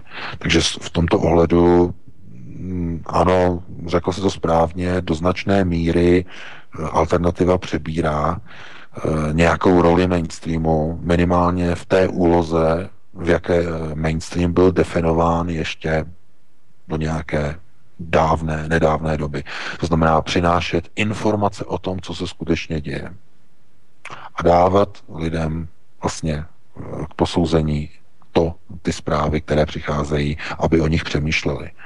Protože to, co vlastně vidíme v posledních letech, to je přesun od spravodajství nebo řekněme od té informační roviny do pozice publicistiky, až bych řekl eh, různé, eh, různé ideové nebo ideově zabarvené glosy, která nějakým způsobem má v posluchači nebo v divákovi hlavně, tedy na veřejnoprávních médiích, má utvořit již dopředu prvoplánově nějaký názor, nějaký postoj k danému problému.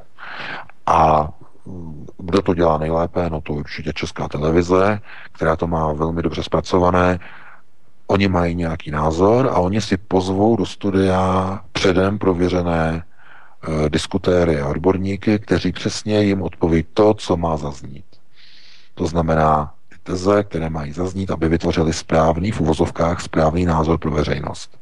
A bohužel to nemá nic společného s informováním nebo s veřejnou službou, nebo veřejnoprávní službou. To je manipulování, to je diskurs a to je, eh, já bych to nazval dokonce i podváděním eh, onoho koncesionáře.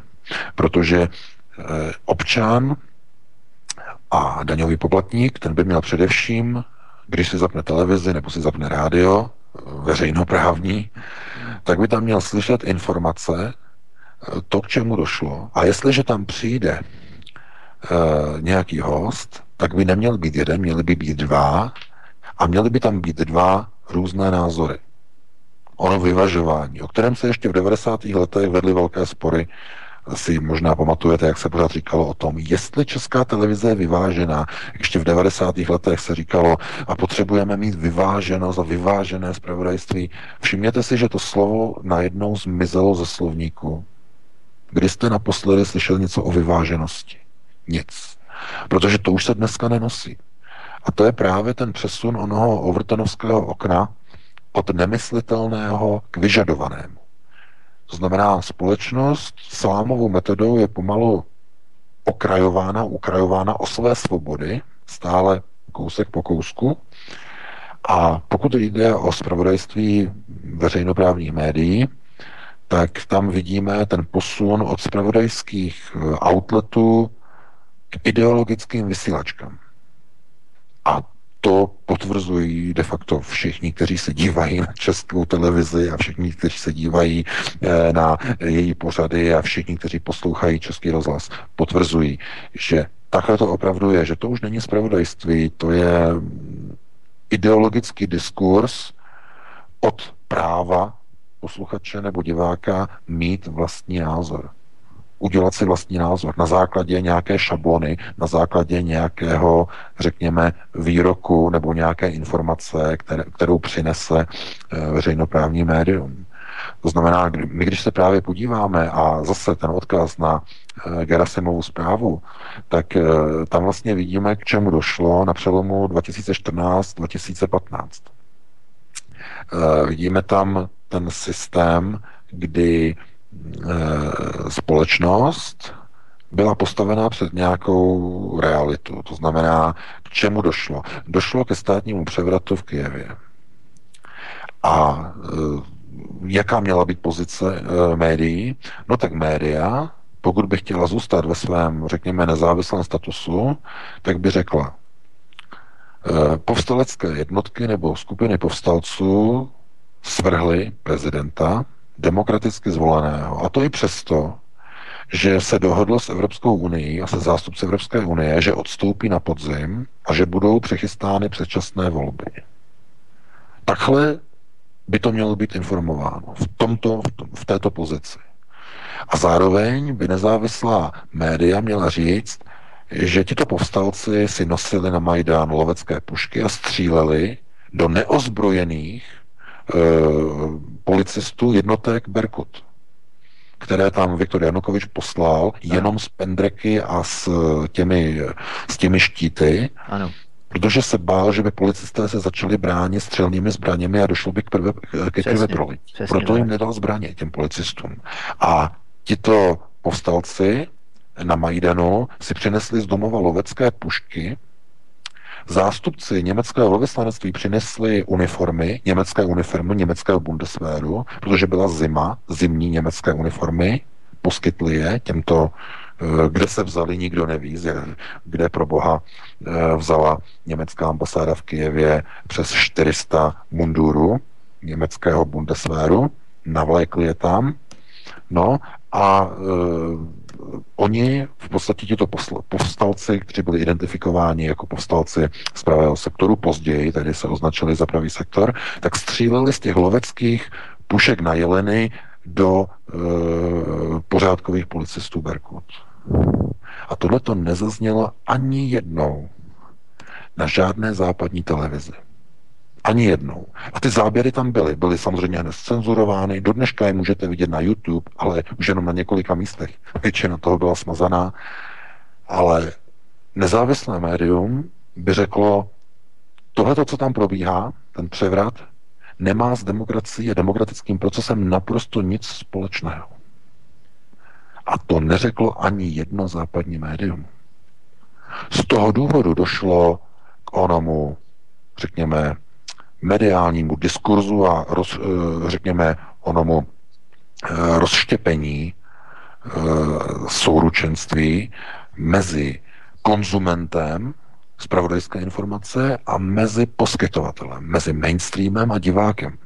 Protože divák to viděl, divák v době internetu už se získával informace, už v roce 2014 a ještě mnohem dříve, získával informace z internetu a viděl, že informace a videa, především videa, bylo důležitá, eh, že se rozcházejí s informacemi, které proudí na české televizi a na v českém rozhlasu a na řekněme na mainstreamových soukromých televizích. Úplně stejně. Eh, takže, že se rozcházejí a že zkrátka to není pravda. A tam to začalo. Tam začala mobilizace zpravodajské alternativy, tam jsme začali působit my jako Aeronet, protože jsme jasně řekli, tohle to musí skončit, to musí přestat. Tady musí vyrůst nová e, spravodajská síla, která nahradí mainstream, která převezme roli mainstreamu. Bude to dlouhá cesta, počítaná na dekádu, možná dekádu a půl.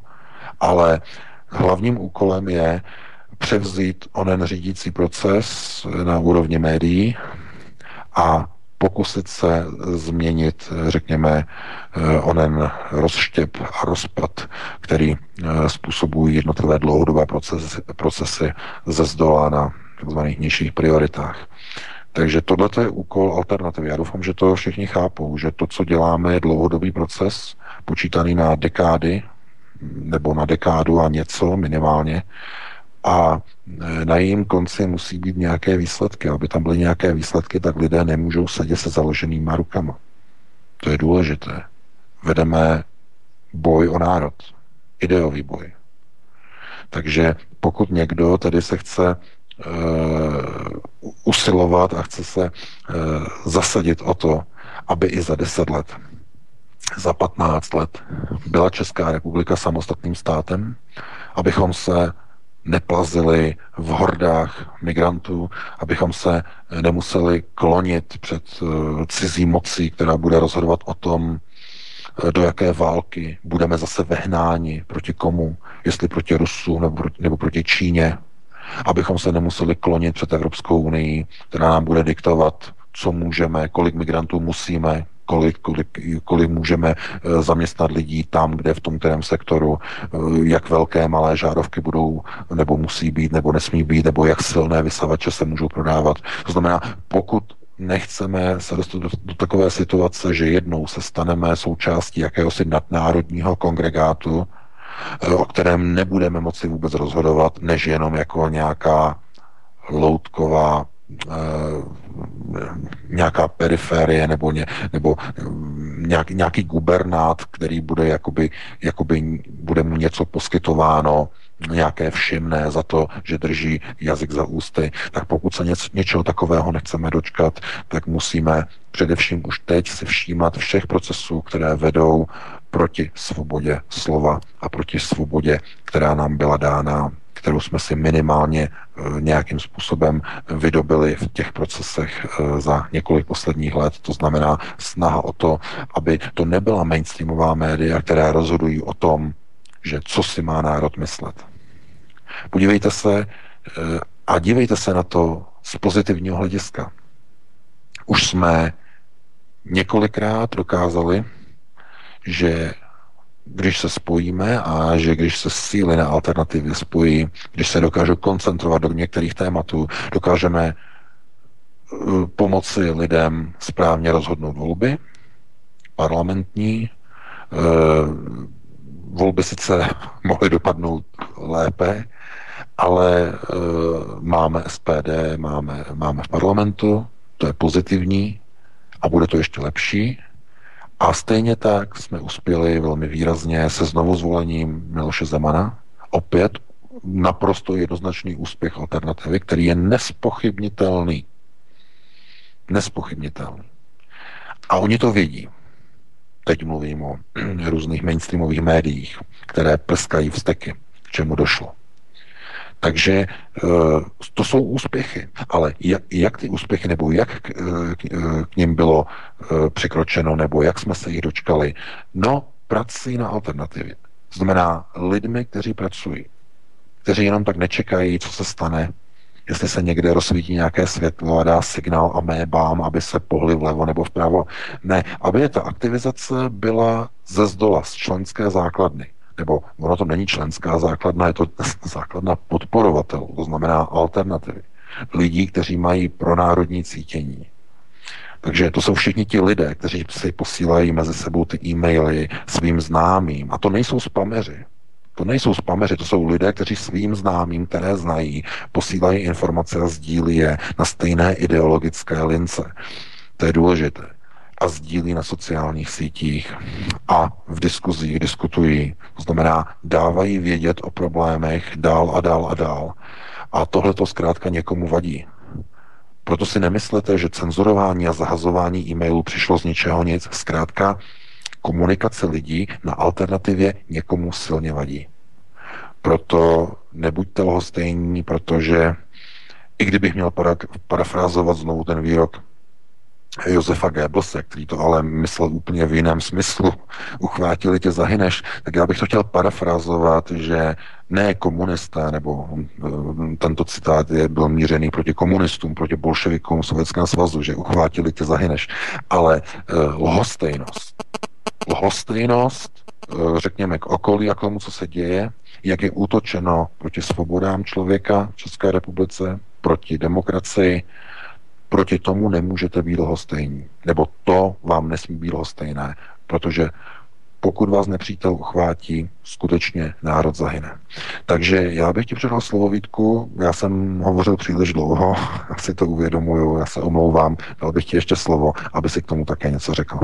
Nevadí, nevadí, já jenom navážu VK na ty, na to Německo na Ukrajině, protože to mě evokovalo situace, když si hovořil o těch německých uniformách, které byly poskytnuty demonstrantům, v podstatě majdanistům, kteří potom stříleli do davu těmi e, pistolemi, tak e, měli německé uniformy, tak e, to mě evokovalo a to je velmi zajímavé, ty procesy, které se odehrávají na Ukrajině, protože jsem zaznamenal zprávu, že koordinátor a šéf německé mládežnické organizace Interkulturelles Metzwerk na Ukrajině, Sebastian Maas, nevím, jestli to je nějaký příbuzný Heiko Maase, bývalého ministra spravedlnosti pod Angelou Merkelovou, ale on se jmenuje Sebastian Haas, tak eh, on na tiskové konferenci v Kijevě uvedl, že Němci sídlící na Ukrajině budou pomáhat v organizaci Krymského parlamentu mládeže a cvičit mladé Tatary pro deokupaci Krymu. Tento projekt bude podle něho financovat německé ministerstvo zahraničí a tak tam byla jedna novinářka krymsko-tatarského, myslím, kanálu ATP se jmenoval ten kanál, Emine Caparová, tak ona prohlásila v souvislosti s tím, tedy s tím německým výrokem Sebastiana, s tím výrokem Němce Sebastiana Máse, tak ona prohlásila, ta Eminem Zaparová, že cílem toho projektu je připravit budoucí vedoucí kádry na Krymu. Jo? Podle této novinářky, až prý bude osvobozen Krym, bude důležité mít připravenou aktivní mládežnickou síť, která začne ovlivňovat procesy. Oni si prostě nedají pokoj a už vůbec se netají snahou ovlivňovat demokratický výsledek voleb na Krymu v roce 2014, kde si lidé odhlasovali příslušnost nebo že chtějí patřit pod Ruskou federaci. Jejich drzost dosahuje takových rozměrů, že obvinují Rusko z ovlivňování a manipulování, přičemž oni sami se netají touto rozvratnou činností, podobnou akcím agentů za hluboké studené války. Přesně oni popisují postup, který, kterým bývaly vyvolány takzvané barevné revoluce, mládežnické skupiny, řídící kádry, převzetí Krymu, aktivní mládežnická síť, jo, která začne ovlivňovat procesy, podle té novinářky, to znamená řídící procesy vytváření mediálního pole. Oni normálně odhalili architekturu barevné revoluce až do samotných základů. To je přesný postup, až začnou vznikat nepokoje na Krymu v souvislosti i s tou základnou, o které jsme mluvili minule, se, se základnou NATO v Okačevu, blízko Oděsy. Vzpomeňme si na tento pořad přesně na tom oni pracují. Je to také dlouhodobější proces počítaný tedy na roky v rámci ukrajinské vlády Petra Porošenka, ale oni v podstatě Němci kooperují s tímto i na Blízkém východě. Ale ještě předtím k tomu se budeme věnovat, protože Němci posílají zbraně tady do Turecka na Blízký východ, jejich angažovanost a NATO a tak dále v Iráku. Ale já bych ještě chtěl se vyjádřit eh, k univerzitám a potom ještě k české televizi, protože ohledně univerzit, českých univerzit, tak jsem se dostal ke smlouvám, že Západočeská univerzita v Plzni, což je v podstatě jedno z eh, obřích multikulturních center v rámci humanitní fakulty, ještě snad více než Masarykova univerzita, nebo přinejmenším na stejné úrovni jako Masarykova univerzita, tak Západočeská univerzita v Plzni čerpá statisícové dotace a granty přímo od americké ambasády v Praze. Například ve smlouvě uzavřené 24. března 2017 se jednalo o grantovou dotaci od, americké, od amerického velvyslanectví v Praze ve výši 100 032 českých korun na projekt Ladislav Supnár 120 let. Nebo naposledy uzavřená smlouva 18. října 2017, kde americké velvyslanectví v Praze přispělo Západočeské univerzitě částkou 59 888 korun na pod podporu činnosti amerického centra US Point, kulturka. O tom US Pointu, o tom bych tady mohl také rozebírat, ale nemáme na to čas. Jo? Takže US Point, někdy se k tomu můžeme vrátit, co, o co se jedná. V podstatě o jakousi odnož če- amerického kongresu v České republice, jo, řekněme. Nebo poslední příklad, smlouva uzavřená 26. září 2017, kdy americké velvyslanectví v Praze přispělo Západočeské univerzitě grantovou dotací ve výši 117 146 korun na konferenci Plzeňské rozhovory 2 v roce 2018. Tento rok, ano. Čili americká ambasáda v Praze otevřeně podporuje české univerzity. A ještě k české televizi naposledy. Máme tu uh, dokola opakovaný výrok, ale musíme to opakovat. Michal Jankovec. Michal Jankovec byl jedním, nebo je jedním z bývalých členů Rady České televize, konkrétně od 30. června 2011 do 30. června 2017. A Michal Jankovec prohlásil konkrétně na třetím jednání Rady České televize 4. února 2015 ve 135. minutě zvukového záznamu, aby eh, navozuji v podstatě, nebo říkám, abyste si to opravdu ověřili, to se teď říknu, protože my nemáme patent na pravdu, my chceme, abyste si ověřovali ty informace. A tento jeden z členů Michal Jankovec, jeden z členů Rady České televize, prohlásil, že Česká televize má skutečně určený úhel pohledu na základě doporučení Evropské komise, která povoluje veřejnoprávním médiím fungovat z poplatků pouze tehdy, pokud prosazují a dívají se na věci z úhlu pohledu tradic evropského humanismu a kritického myšlení. Ano, takže to je v podstatě Česká televize. A v rámci parlamentních voleb 20. a 21. října 2017 veřejnoprávní česká televize a český rozhlas znevýhodňovali KSČM a další nevládní, tehdy nevládní neparlamentní strany a dávali více prostoru opoziční TOP 09, než odpovídalo jejímu postavení v politice a společnosti. A to vyplývá z analýzy, to jsme si nevymysleli, to vyplývá z analýzy Centra pro mediální studia Univerzity Karlovy mimochodem. A České ministerstvo spravedlnosti s ohledem na přetížení soudů v České republice mimochodem, to je nezávislost České televize, začalo připravovat návrh zákona o hromadných žalobách a, a tak dále. No a e, v podstatě se v tom angažovali tři úředníci ministerstva spravedlnosti a ti se nedávno účastnili amerického vládního programu International Visitors Leadership. O tom jsem mluvil pondělí ve středu, to nebudeme rozebírat, ale v rámci fungování těch hromadných žalob a ten týž model se rozhodli přenést, v podstatě urychlit eh, i v České republice. No a oni pořádali setkání v americkém centru 7. prosince 2017 v rámci poznatků jejich zkušeností Americké centrum na tržišti 13 Malá strana Praha 1 a v rámci těch jejich zkušeností z toho programu, které se přinesly. A tohle setkání moderoval šéf-redaktor reportážní publicistiky České televize Marek Volner – ten Marek Volner, který Petra Žantovského a Petra Štěpánka v rozhovoru pro server aktuálně CZ Martina Fendricha označil za akční frontu roztleskávačů kremelské propagandy, kdy podle něj Petr Žantovský a Petr Štěpánek prohráli v televizní krize v roce 2000 a nyní podle Marka Volnera cítí svou šanci. Tak tato osoba Marek Volner moderuje setkání v americkém centru na tržiště 13 absolventů amerického vládního programu International Visitors Leadership, tak ten si dovoluje cintat Pentley o nějaké nezávislosti a objektivitě. Moderoval Petr Žantovský nebo Petr Štěpánek diskuzní setkání na já nevím, ruské ambasádě, nějakého moskevského programu a tak podobně.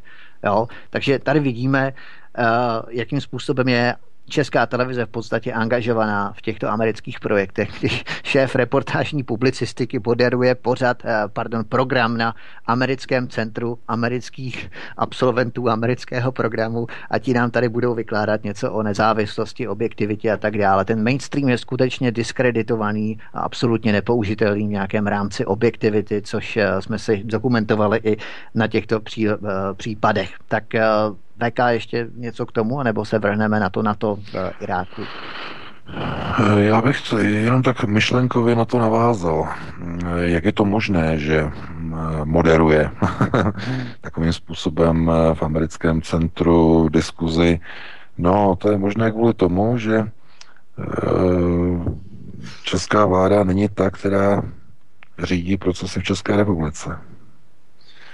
A my na to upozorňujeme neustále a my víme, že kdy, vždycky, když přijde nová vláda, tak první telefonáty míří na americké ministerstvo zahraničí, potom je konzultace e, s lidmi na americkém velvyslanectví, e, ladí se notičky, okamžitě se, když přijede e, nový americký velvyslanec, okamžitě se sejde ano. s nejvyšším státním zástupcem, okamžitě se dělají schůzky a ladí se notičky na úrovni, jaké kauzy se budou probírat, koho takzvaně pošleme k ledu, koho natáhneme do tepláku, uh, o něm přijedou se seznamem a řeknou, tenhle ten politik uh, nám bude dělat problémy, něco na něho vytáhnete. A co máme na něho vytáhnout?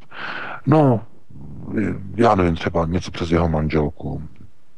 Ona má takový ty drahé kabelky a ona tam má, ona je žárlivá. No, dojde, ke, dojde k sestřelení vlády Petru Nečase. A nebo přijdou znovu a řeknou, co my na něho vytáhneme? No něco na něho vytáhnete, protože on je, on je nebezpečný spojenec. On je spojenec Miloše Zemana, on by mohl dělat velký problémy a on posílí Miloše Zemana. Ten bude dělat velké problémy. Něco na něho vytáhněte. No, tak na něho vytáhnou čapí místo. A pak přijde jiný politik a řeknou mu, no, oni mají velice divný program, e, tam je třeba to nějak pořešit, nějakou kriminalizaci, No, SPD. No dobře, tak vyvoláme nějakou kauzu. Ano, čapí lety. E, řekne se e, tábor lety, čapí lety, všechno to splývá dohromady kauzy, trestní oznámení a najednou to přichází do pozice, že bude trestně obviněný nebo má na sobě trestní obvinění premiér nebo designovaný premiér, za chvíli bude mít na sobě trestní oznámení eh, Tomio Okamura, Pan Rezner má na sobě na krku další žalobu od eh, pana Schwarzenberga, který na něj podal dneska žalobu za výroky zase v souvislosti eh, s majetkovým propojením eh, s kauzou tábora Lety. Tam zazněl ten právě ten výrok, že eh, rodina Schwarzenbergu nějakým způsobem profitovala z té jakoby otrocké práce a tak dále. Karl Schwarzenberg se proti tomu brání, podal žalobu. Takže všechno to zapadá do sebe. Je to trošku i třeba taková jakoby politická naivita nebo neskušenost, to je lepší říct. E, tohle to by neměli říkat politici, protože e, to se sami chytají do, do vlastní pasti. Jo, tohleto. E, protože oni na to čekají, že udělají chybu, že jsou neskušený, že, že tady ty, vždycky se ví, že ta nej, největší špína, když se hodně dupne do té kaluže, tak vždycky se nejvíce ušpiníte. Čím silnější dupnutí, tak tím je to efektnější. Jenže nikomu tím nepomůžete, tím se zašpiníte jenom vy sám. Když někdo stojí vedle vás, tak něco třeba taky, ale hlavně vy, protože ta kaluž je hluboká a namísto toho dupnutí eh, vy si tu nohu namočíte tak, že vám ta voda nateče do bod. Takzvaně se namočíte.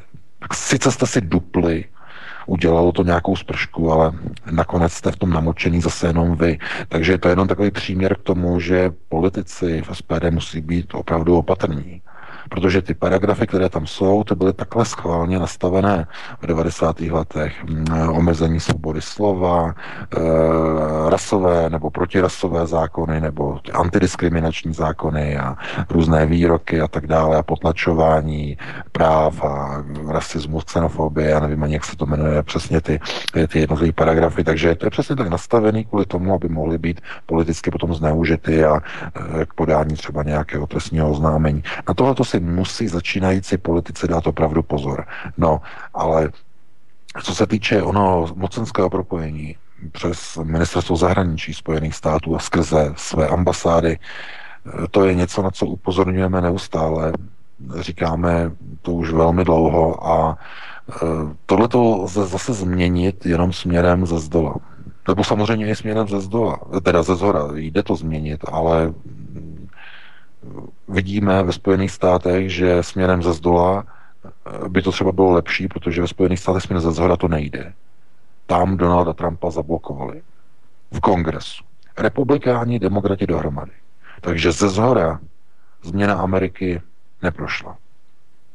Proto ty spodní procesy ze zdola jsou trvanlivější, mají větší razanci a mohutnost, ale bohužel eh, získávají na akceleraci a řekněme na hybné síle mnohem a mnohem pomaleji. Mají těžkotonážní charakter, jako když máte obrovský tanker, než ho roztlačíte do nějaké rychlosti, to trvá strašnou dobu. Ale potom, když se rozjede, je k nezastavení. Takže to jsou vlastně ty dlouhodobé procesy, které probíhají a o nich my často hovoříme ve stavu třeba eh, k první prioritě, to znamená výchova mládeže, školství. Eh, tam jsou ty důsledky opravdu těžkotonážního charakteru, protože ta mládež, která vyroste, bude prosazovat takovou politiku, která jí byla implantována, naočkována a indoktrinována v českém školství, které je momentálně multikulturně prostoupené. To bude tragédie. To bude boj obrovský boj za přežití národa v příštích 10-15 letech. Na toto všechno musí být, musíme být připraveni. Takže e, my už přetahujeme, nebo nepřetahujeme, máme no, skoro, skoro, skoro 9 hodin. E, já bych ti předal slovo Vítku, dali bychom si přestávku a potom bychom se po přestávce pustili na telefonické dotazy. Ano, určitě dáme si přestávku. Myslím, že i když je pár minut, nebo nevím teď, jestli přesně um, 59 je, no, tak už je skoro 9 hodin. Dáme si přestávku určitě. Teďka výjimečně končíme, končíme přesně. Tak dáme přestávku Martinéju a no, no. potom bychom se věnovali posluchačům určitě. Fajn, fajn, fajn. Takže 7 minutek a něco, jdeme na to. Posloucháte svobodný vysílač Česko. Prostor pro vás. Prostor pro tak, tak, tak a vstupujeme do třetí hodiny dnešního vysílání s šéf-redaktorem aeronetu.cz, panem BK, či vedoucím kolotoče. Zdravím Vítka, dobrý večer. Dobrý večer, zdravím tě Martine, zdravím posluchače, zdravím tebe VK po třetí ve vysílání. Já také zdravím. Tak a my dáme asi telefonní číslo, že? Posluchači se můžou přečíst na stránce, ale ti, co nás jenom poslouchají třeba na streamu, nějaké Maximus, Maximus Radio, nebo jak se všechny ty aplikace, respektive ne aplikace, přístroje jmenují digitální Wi-Fi, tak eh, bychom mohli dát ty telefonní čísla. Jasně, takže telefonní číslo 720 739 492 720 739 492 víc telefonů nemám, takže musí stačit tohle jedno. Já myslím, že se s tím posluchači spokojí a když bude volat jeden člověk, tak se hod jiní nedovolají, ale to, to je celkem i normální. A my počkáme, než bude někdo volat. Já bych nerad začínal nebo načínal nějaké téma, protože my se rozpovídáme, potom uprostřed někdo zavolá, tak spíše počkáme, až budete vážení posluchači volat s vašimi dotazy. Protože to bude asi lepší. Martine, náhodou nějaké psané dotazy psané, nemáme. Hele, když tak tady máme. Srdečně doufám, že teda nezačne ní zvonit teď hned. Srdečně vás všechny zdravím do studia. E, děkuji za skvělou práci. Mám dotaz na pana VK. Můžete potvrdit, že Bank of England, která by měla patřit Rothschildům, opravdu ovládá všechny centrální banky, finanční regulátory a také naši Českou národní banku? No a už někdo volá. no, uh, ovládá, ovládá, takzvanou, ovládá takzvanou atlantskou část. Nebo atlantská část, to je část, která je vlastně v systému nylon uh, na evropském kontinentu, Severní Afrika, Malá Asie, Blízký východ, to je všechno. A Rusko. A Rusko. To je důležité. Fajn. Takže to je, to je dům Rothschild. Druhá strana světa, Severní Jižní Amerika, je pod, pod kontrolou domu Rockefeller. Naprosto. Aha, mají takhle hezky rozdělený.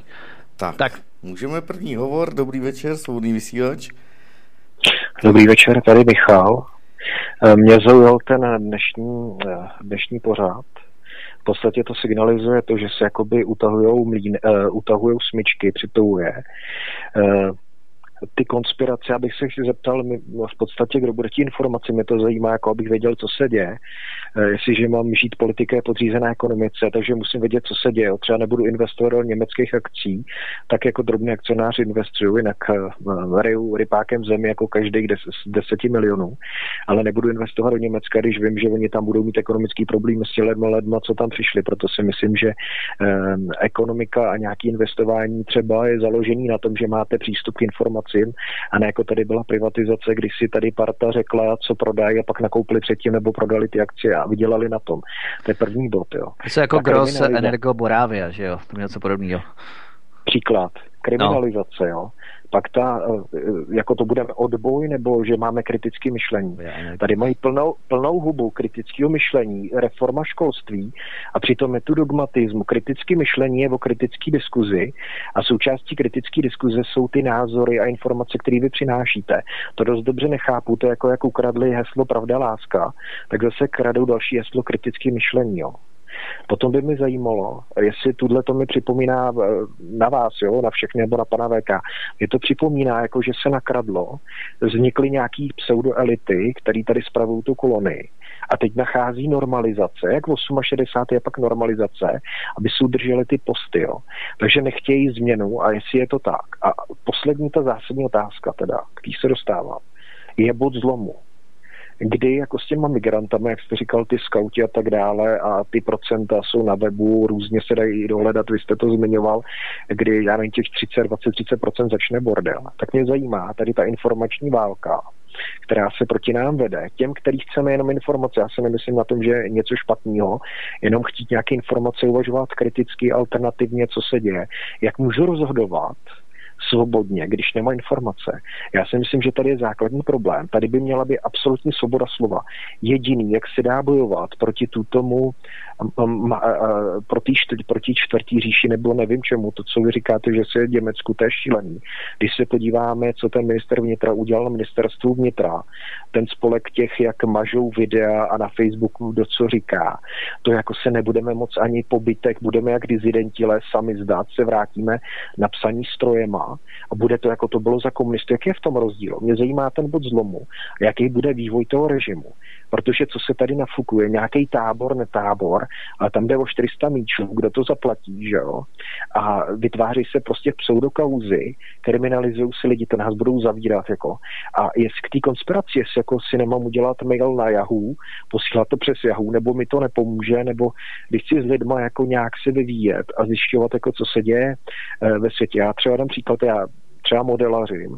Teď jsem si dával trumpeter.com, to je jako nějaký výrobce modelů a prostě dlouhá odezva ne, nemohlo, nemohlo být připojeno. Já nevím, jestli jsou to nějaký vedlejší produkty toho a třeba China Daily si otevřu, ale jestli tohle jsou vedlejší nějaký eh, prvky toho, že oni už ten eh, internet v podstatě jako osekávají ty informace, které třeba to byl boss, jo, třeba nějaká technická podpora, měli tam nějaký problém, zahlcený server, já nevím, jo, ale že, že to přestává fungovat, jako kdy ten internet byl postavený tím Ber, Berncem, Bernakým, ten Švýcarem, to bylo jako open source, prostě to bylo svobodná, svobodný přístup k informací, Tady se hlásím, jaká jsme demokracie, jak je to úvodu toho pořadu po jejich. Jo. Mě zajímá ten bod zlomu. Já nechci se dostat do kriminálu za názory, jo, že řeknu, hospodě na císař pána srali mouchy a skončil mi život, někde mi zavřel, budou mi ostrakizovat, nenechají mi zaměstnat. Teď to je kádrování jak za komunistů, že, že v podstatě no, ten, ten Adam B. Bartoš, Jo, tady je ekonomická likvidace, jak to řekl jak to řek ten Hanik. Teď v podstatě aspoň ty dizidenty nechali dělat v těch posraných kotelnách. Jo? Na tuto jsem se chtěl zeptat ten box zlomu toho vývoje, do kdy je ještě čas. Protože já, já nechci do kriminálu, je mi jasný, že nás zastrašují, ale tak přeci demokracie o svobodný přístup informací. Jak máme eh, žít v demokracii, uvedl jsem ten ekonomický příklad, jo. To, to prostě, to, to, tak ať si řekneme, že to je demokratická diktatura, Jo, ať to řeknou na rovinu teda a nehrajeme si tady tu komedii, jo.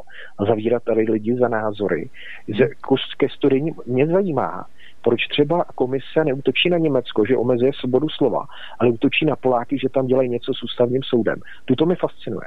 Mě zajímá ten bod zlomu, protože já si myslím, jako na, jako na to vnitru udělali tu kopii toho, toho šmíráckého, pravdolářského, eh, já nevím, toho útvaru, jak jako hledají dezinformace. Přesto dezinformace, to je úhel pohledu. Jako, co Dobře, děkujeme. Co je pravda? Díky moc, hmm, nebudu, dobře, budu díky. poslouchat. Děkujeme, Michale. Já jenom, já jenom, eh, než VK předám slovo, tak jenom zkrátce, totiž eh, jak jsme ve středu vysílali, nechci si tady eh, hrát na, na něco, že jsem jako těl do živého nebo tak, ale rozhodně to byly citlivé informace ohledně toho amerického vládního programu International Visitors Leadership a jakým způsobem to má vliv na české utváření, řekněme, neziskového sektoru, politiků, jak to vrůstá do politiky, všichni absolventi tohoto amerického vládního programu, tak ve čtvrtek dopoledne mezi, no, ono to bylo ráno, mezi sedmou a devátou hodinou, prostě v době, kdy je minimální provoz, jo, kdy poslouchají jenom nějakých stovky, stovky posluchačů, jo, tak v té době, kdyby se to v podstatě stát nemělo, nebylo žádné přetížení serveru, ale nešly nám stránky svobodného vysílače dvě hodiny, od sedmi do devíti ráno. Nevím, jak je to možné, kdy byl minimální trafik, minimální provoz, minimum připojení, jsme sem se dívali, jo. Prostě nebylo to rozhodně tak, že by to třeba bylo v nějakém eh, opravdu poslouchaném pořadu a prostě den potom, ráno potom nám nešly prostě dvě hodiny stránky. Nevím, taky. Jsou to takové divné náhody, eh, kdy prostě člověk neví, jak eh, Michal zmiňoval ohledně toho serveru na modelařinu, že taky nešel, jo. Nevím, žádný technický problémy jsme neměli jako stránku, jsme si prověřovali všechno a najednou nám prostě nešel na dvě hodiny. Nevím, jestli to má s tím souvislost, nebo čím to je. Taky mě psali nějak, někteří lidé, že to bylo mé vysílání nějakým způsobem rušeno, když jsem rozebíral rodinu šabatů, tak bylo rušeno nějakým signálem, přerušovaný a tak dále. Taky to nevím, jestli to bylo třeba přetížení serveru, což je docela i možné, jo, ale začalo to právě v rámci té rodiny šabatů a psalo mi to víc lidí. Jo, takže jestliže došlo k nějakému centrálnímu výpadku ale nevím, nevím, jsou to takové divné náhody. VK, co na to říkáš? No já bych nejprve odpověděl asi na ten dotaz jako bod zlomu, kde se nachází.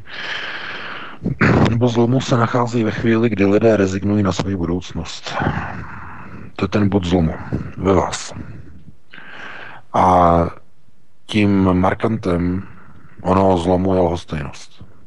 Ve chvíli, kdy vám přestane být jedno, že okolo vás chodí migranti. Ve chvíli, kdy vám začne být jedno, že vám e-mailový provider zahazuje e-maily. Ve chvíli, kdy vám začne být jedno, co bude s vašimi dětmi, kteří přicházejí ze škol indoktrinovaně na očkování. Otázkou teď je, jestli ten bod zlomu už dávno nenastal. Takže já nechci takhle pesimisticky se na to dívat, ale zopakuju znovu, co jsem říkal před zhruba hodinou a půl. Nikdo vám svobodu nedá zadarmo.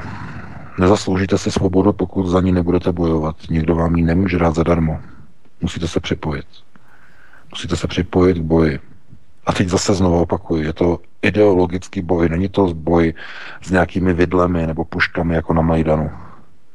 Je to ideologický boj za lidské právo žít ve svobodné společnosti a říkat a mluvit a vyjadřovat svobodné názory. A pokud na toto někdo rezignuje z jakéhokoliv důvodu, ideologického, světonázorového nebo jakéhokoliv, tak nemůže a nemá právo na svobodu. Takže já bych to jenom takhle jednoduše uzavřel. Bod zlomu je nastavení mysli a ve chvíli, kdy začne být lidem jedno, co se stane s jejich budoucností, s jejich státem, s jejich zemí, s jejich národem, eh, s jejich identitou, s jejich vládou, s jejich eh, měnou, kterou platí v obchodech, no tak tam je ten moment. Tam je ten bod zlomu. Takže takhle bych to jenom jednoduše schrnul. Výborně, hmm. tak máme další telefon. Vítku, nemáš k tomu nic? Ha, ne, ne, ne, ne, ne když, nemáme, když máme telefon, tak určitě k tomu tak nemám nic. Oni mi to položili, vydržte. Tak to nevím, co se děje. Jestli to byla zkouška ohněm. Aha, zkouška spojení, jestli funguje. spojení. Tak jo, možná, jestli... Ale, jestli pomalu ruku, tak nevím. tak jestli pan posluchač eh, zavolá, já bych se ještě VK zeptal, co si myslíš o tom, jak Michal nastínil ty investice v rámci ekonomiky, jestli je to skutečně o investicích, anebo o tom, kdo má lepší informace a na tom může vydělat. No tak, investice jsou vždycky o informacích. To, to není o tom, že někdo investuje a nemá a druhý investuje a, a měl by mít, nebo takhle. Odhad. Snad nikdo pro boha neinvestuje bez toho, aby neměl informace, nebo aby měl informace tak. To je snad logické, že když chcete investovat, musíte mít informace. Eh, o tom, jestli ta informace eh, je třeba kvalitní, nebo je hodně kvalitní, nebo je důvěrná, ekonomická, no tak to potom rozhoduje o vašem zisku, případně pro vdělku a tak dále a tak dále. Ale eh, v dnešní době pokud vždycky to platí, jako to platilo vždycky, dívejte se, co dělají ti nejbohatší. Co dělají nejbohatší lidé na této planetě? Prodávají zlato, zbavují se zlata, zbavují se stříbra, drahokamu, eh, zbavují se eh, bankovních derivátů, zbavují se amerických dolarů a kupují si lístky na rakety Elona Muska a investují do jeho firmy, aby se dostali pryč ze země. Zkuste se nad tím zamyslet. Za domácí úkol. tak, pro každého. Máme další telefonát, takže dobrý večer, svobodný vysílač. Dobrý večer, můžu mluvit? Ano, už jste Dobrý ve večer. vysílání. Dobrý večer. Dobrý večer, jsem ve vysílání. Ano, můžete mluvit. Tak já mluvím. Eh, Já jsem se chtěl zeptat, jaký pan, eh, jaký, jaký má názor pan VK na omezení nezis- neziskovek. Já si myslím, že ty neziskovky jsou taková pátá kolona zde a že tady prostě ovlivňují spoustu občanů, kteří v podstatě mají i jiný názor na, na, na věci kolem nás a že ten mainstream toho zneužívá. A já si myslím, že prostě ty neziskovky by se měly omezit. Měly by se omezit a měli by se prostě, měl by se dát prostor eh, svobodným slovu, protože ty neziskovky prostě ovlivňují spoustu občanů, který, který v podstatě jsou schopni eh, uvažat rozumně, Mhm. pronárodně Dobře. a Dobře, moc vám děkujeme za dotaz. Mějte se hezky. Tak za dát dotaz. prostor Já taky svobodnému slovu, svobodnému vysílači. Povídej, Věka. No, já, to je nošení dříví do lesa, protože tohle je téma, kterým já jsem vlastně zahájil jakoby provoz Aeronetu před čtyřmi roky a jsme rádi, že SPD tento program od nás převzala, že oznámila, že bude prosazovat, řekněme, reformu neziskového sektoru v České republice, ale to je moje téma, jo, politické. Takže eh, jaký mám na to názor? No, jsou ty desítky článků na toto téma na Aeronetu, takže můj názor musí každý znát, tak já doufám, že eh, když už ho znají i v SPD, tak doufám, že ho znají úplně všichni. Samozřejmě, že tím hlavním procesním nástrojem prosazování cizího vlivu v každé zemi, nejenom v České republice, je neziskový sektor. Proč? Z jakého důvodu? Eh, Cizí mocnost nemůže poslat agenta 007 z pistolí, aby přišel k premiérovi dané země, přiložil mu pistoli k hlavě a řekl mu, ale teď musíš něco udělat. Takhle to nefunguje. Eh, Cizí moc je prosazována nepřímo skrze proxy prostředky, to znamená skrze prostředníky. A těmi prostředníky jsou neziskové organizace, které působí na jednotlivé politiky, na společnosti, na média, na mainstreamová média, na veřejnoprávní sdělovací prostředky, eh, na jednotlivá ministerstva, na všechny důležité osoby působí neziskový sektor. A když se podíváte po stopách, kdo je financuje? Zahraniční fondy. A když se podíváte na zahraniční fondy, po jejich stopách vidíte tam americké peníze. A ty peníze pocházejí opět z onoho, řekněme, systémového bankovního nastavení, světové nastavení, uh, nylon, New York, Londýn. A potom je to jenom o tom, že se snažíte dopátrat, jestli se jedná o dům Rothschild nebo o dům Rockefeller, který ovlivňuje skrze své finance dané procesy skrze neziskový sektor v dané zemi.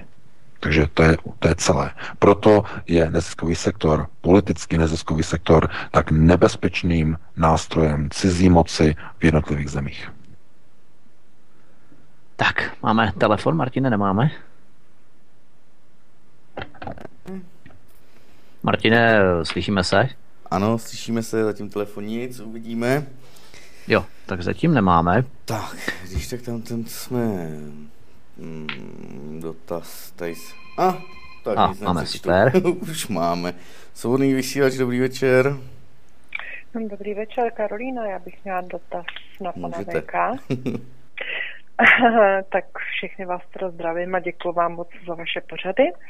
A Vždycky se dozvím něco nového a zajímalo by mě, já jsem ročník 65 a byli jsme takzvaně převychováváni k socialismu a komunismu. A dneska se hodně mluví o tom, že ta mládež dnešní je vychovávána teda k tomu multikulty. A jak je možné, že tato výchova je úspěšnější, než byla ta socialistická, protože ta se moc teda nepovedla, jako jo. Takže by mě zajímal ten rozdíl, v čem jako vlastně ty komunisti dělali chybu a jak eh, tyhle ty to dělají líp, nebo v čem to vlastně je, že teda jsou úspěšnější, protože ty mladí mají opravdu vymitý mozky a my je nemáme, že jo? Tak jak je to možné? Kde je rozdíl? Děkujeme Karolínu za váš No, já dotaz. dotaz. A my to Ale já bych řekl, že já bych jenom řekl, že tady je velký omyl. Že to není o tom, že by komunisté něco udělali špatně. Kvalita nebo vliv indoktrinace před rokem 89 eh, slaví v uvozovkách stejné úspěchy jako ta po roce 89. Protože lidé, kteří se zasadili o znovu zvolení Miloše Zemana, to jsou lidé vychovaní v komunismu lidé, kteří eh, jdou, řekněme, a dělají eh, nebo snaží se tedy na alternativě prosazovat některé teze, tak neříkám, že všichni, někteří jsou mladší, ale většina lidí, kteří jsou na alternativě, tak byla vychována v komunismu pro národním tezím. Eh, všichni nejslavnější ti, řekněme, persony, ke kterým národ zhlíží, Jaromír Jágr, vychovaný v komunismu, takže to, to není tak, že by, že by za minulé režimu nějakým způsobem výchova byla méně, řekněme, méně aktivní nebo méně eh, vlivná, než je, než je ideologická výchova po roce 89. To určitě ne. To, co se liší, tak to je výsledný efekt. Zatímco, když to teď nějakým způsobem přirovnám, starší ročníky, Eh, doba, já nevím, z éry Zápotockého, Novotného, eh, nebo později takzvané Husákovy děti, tak dneska jsou v podstatě de facto jakýmsi pilířem národních nebo národního ukotvení v České republice. Kromě toho, že jsou, že jsou ukotvením vůbec průmyslu. Protože z mladých lidí už do průmyslu nikdo chodit nechodí. Nebo nikdo nechodí pracovat. Většina mladých lidí, když musí pracovat manuálně, tak jdou do montovem. Tam se nevytváří žádné hodnoty, tam se montují konstrukční celky dovezené z ciziny. Nic jiného. Eh, kdo, já nevím, dělá instalatéra? No, no lidé, kteří se narodili před rokem 89 a kteří vyrostli v komunismu. Zedníci, tesaři, kteří dělají hodnoty, které si zavoláte, aby vám něco opravili, něco někde udělali. Jo, to, takže ta výchova, ten proces nebo ten progres eh, je úplně kvalitativně stejný, ale výsledek, řekněme, to, co vychází z těch škol, tak odpovídá oné indoktrinaci, která na těch školách probíhala.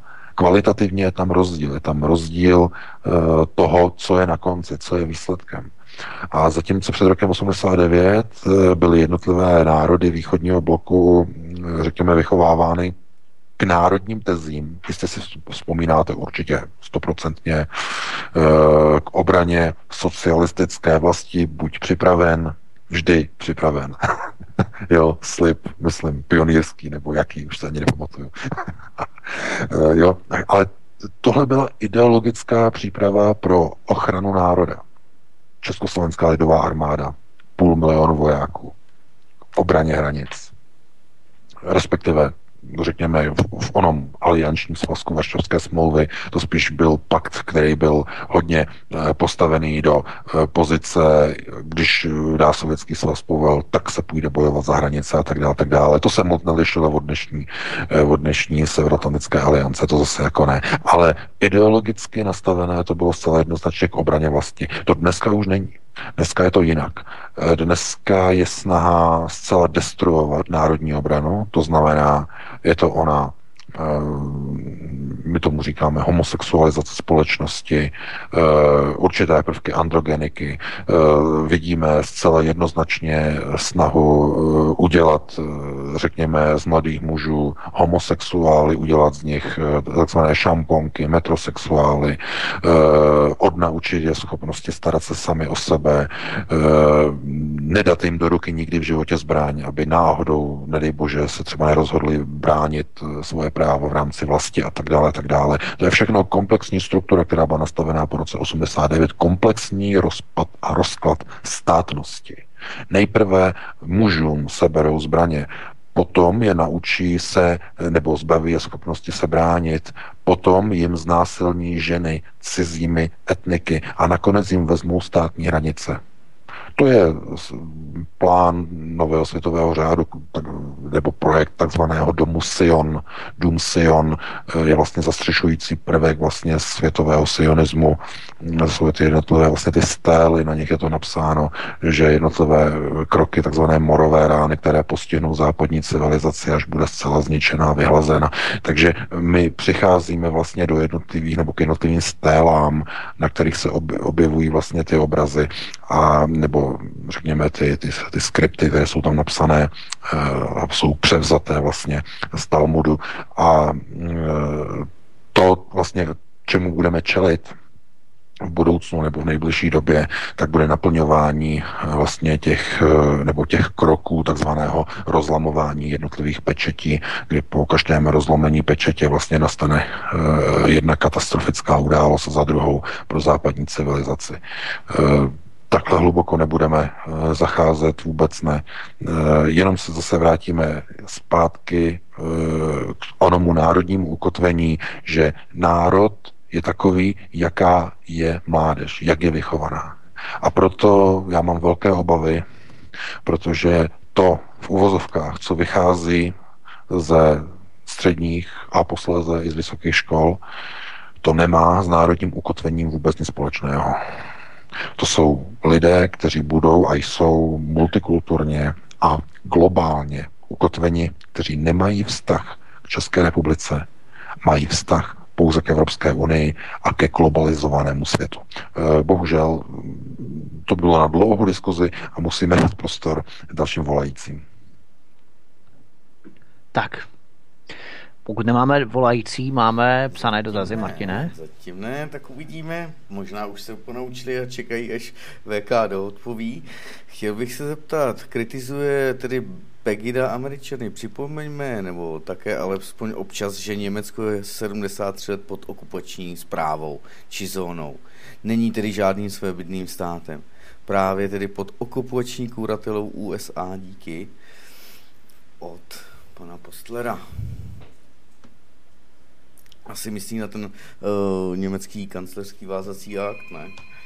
Jestli to bylo takto myšleno. Tak, ale už to bylo spíš jako konstatování, jo. na to jako těžko se nějak rozvíjí diskuze. Hmm. Jasný, fajn, jdeme na to. Dobrý večer, svobodný vysílač. Dobrý večer, tady Jakub z Prahy. Můžu položit dotaz, panu ano, VK? Ano, povídejte. O, děkuji. Já bych se rád zeptal, o, sleduju teďka to dění kolem kardinála Duky, které vypuklo ve středu. Ano, ano. Zároveň, zároveň dneska vlastně umřel bývalý, bývalý poradce pana Zemana.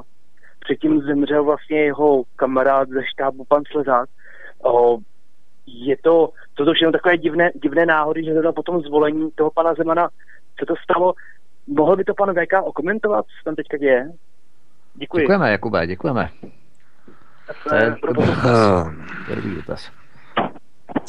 Kauza, kauza Duka to je tak. Eh, církev usiluje o majetky. A Miloš Zeman je strateg. A vy jistě víte, k čemu došlo. Eh, už Zeman velmi dlouho usiloval o to, aby mm, katolická církev neměla dalších eh, nároků na Pražském radě ve smyslu předání budov na, řekněme, Pražská katedrála a tak dále, a tak dále, do rukou církve. Znamená, tam byla učiněna dohoda, že oni dostanou jirský, eh, myslím, že se jmenuje jirský klášter, výměnou, tedy dostanou nemovitost jirského kláštera, eh, ale už nebudou mít další požadavky na Pražském radě. Eh, Tohle to bylo v podstatě dohodnuto, nebo, je dohodnuto mezi Milošem Zemanem a kardinálem Dukou. Je to, je to v podstatě dohoda. No, jenže této dohodě mnoho lidí uvnitř eh, katolické církve nemůže přijít na chuť. Protože ona, eh, nedá se říct, že by byla nevýhodná pro církev, ale minimálně není taková, jak si někdo představoval.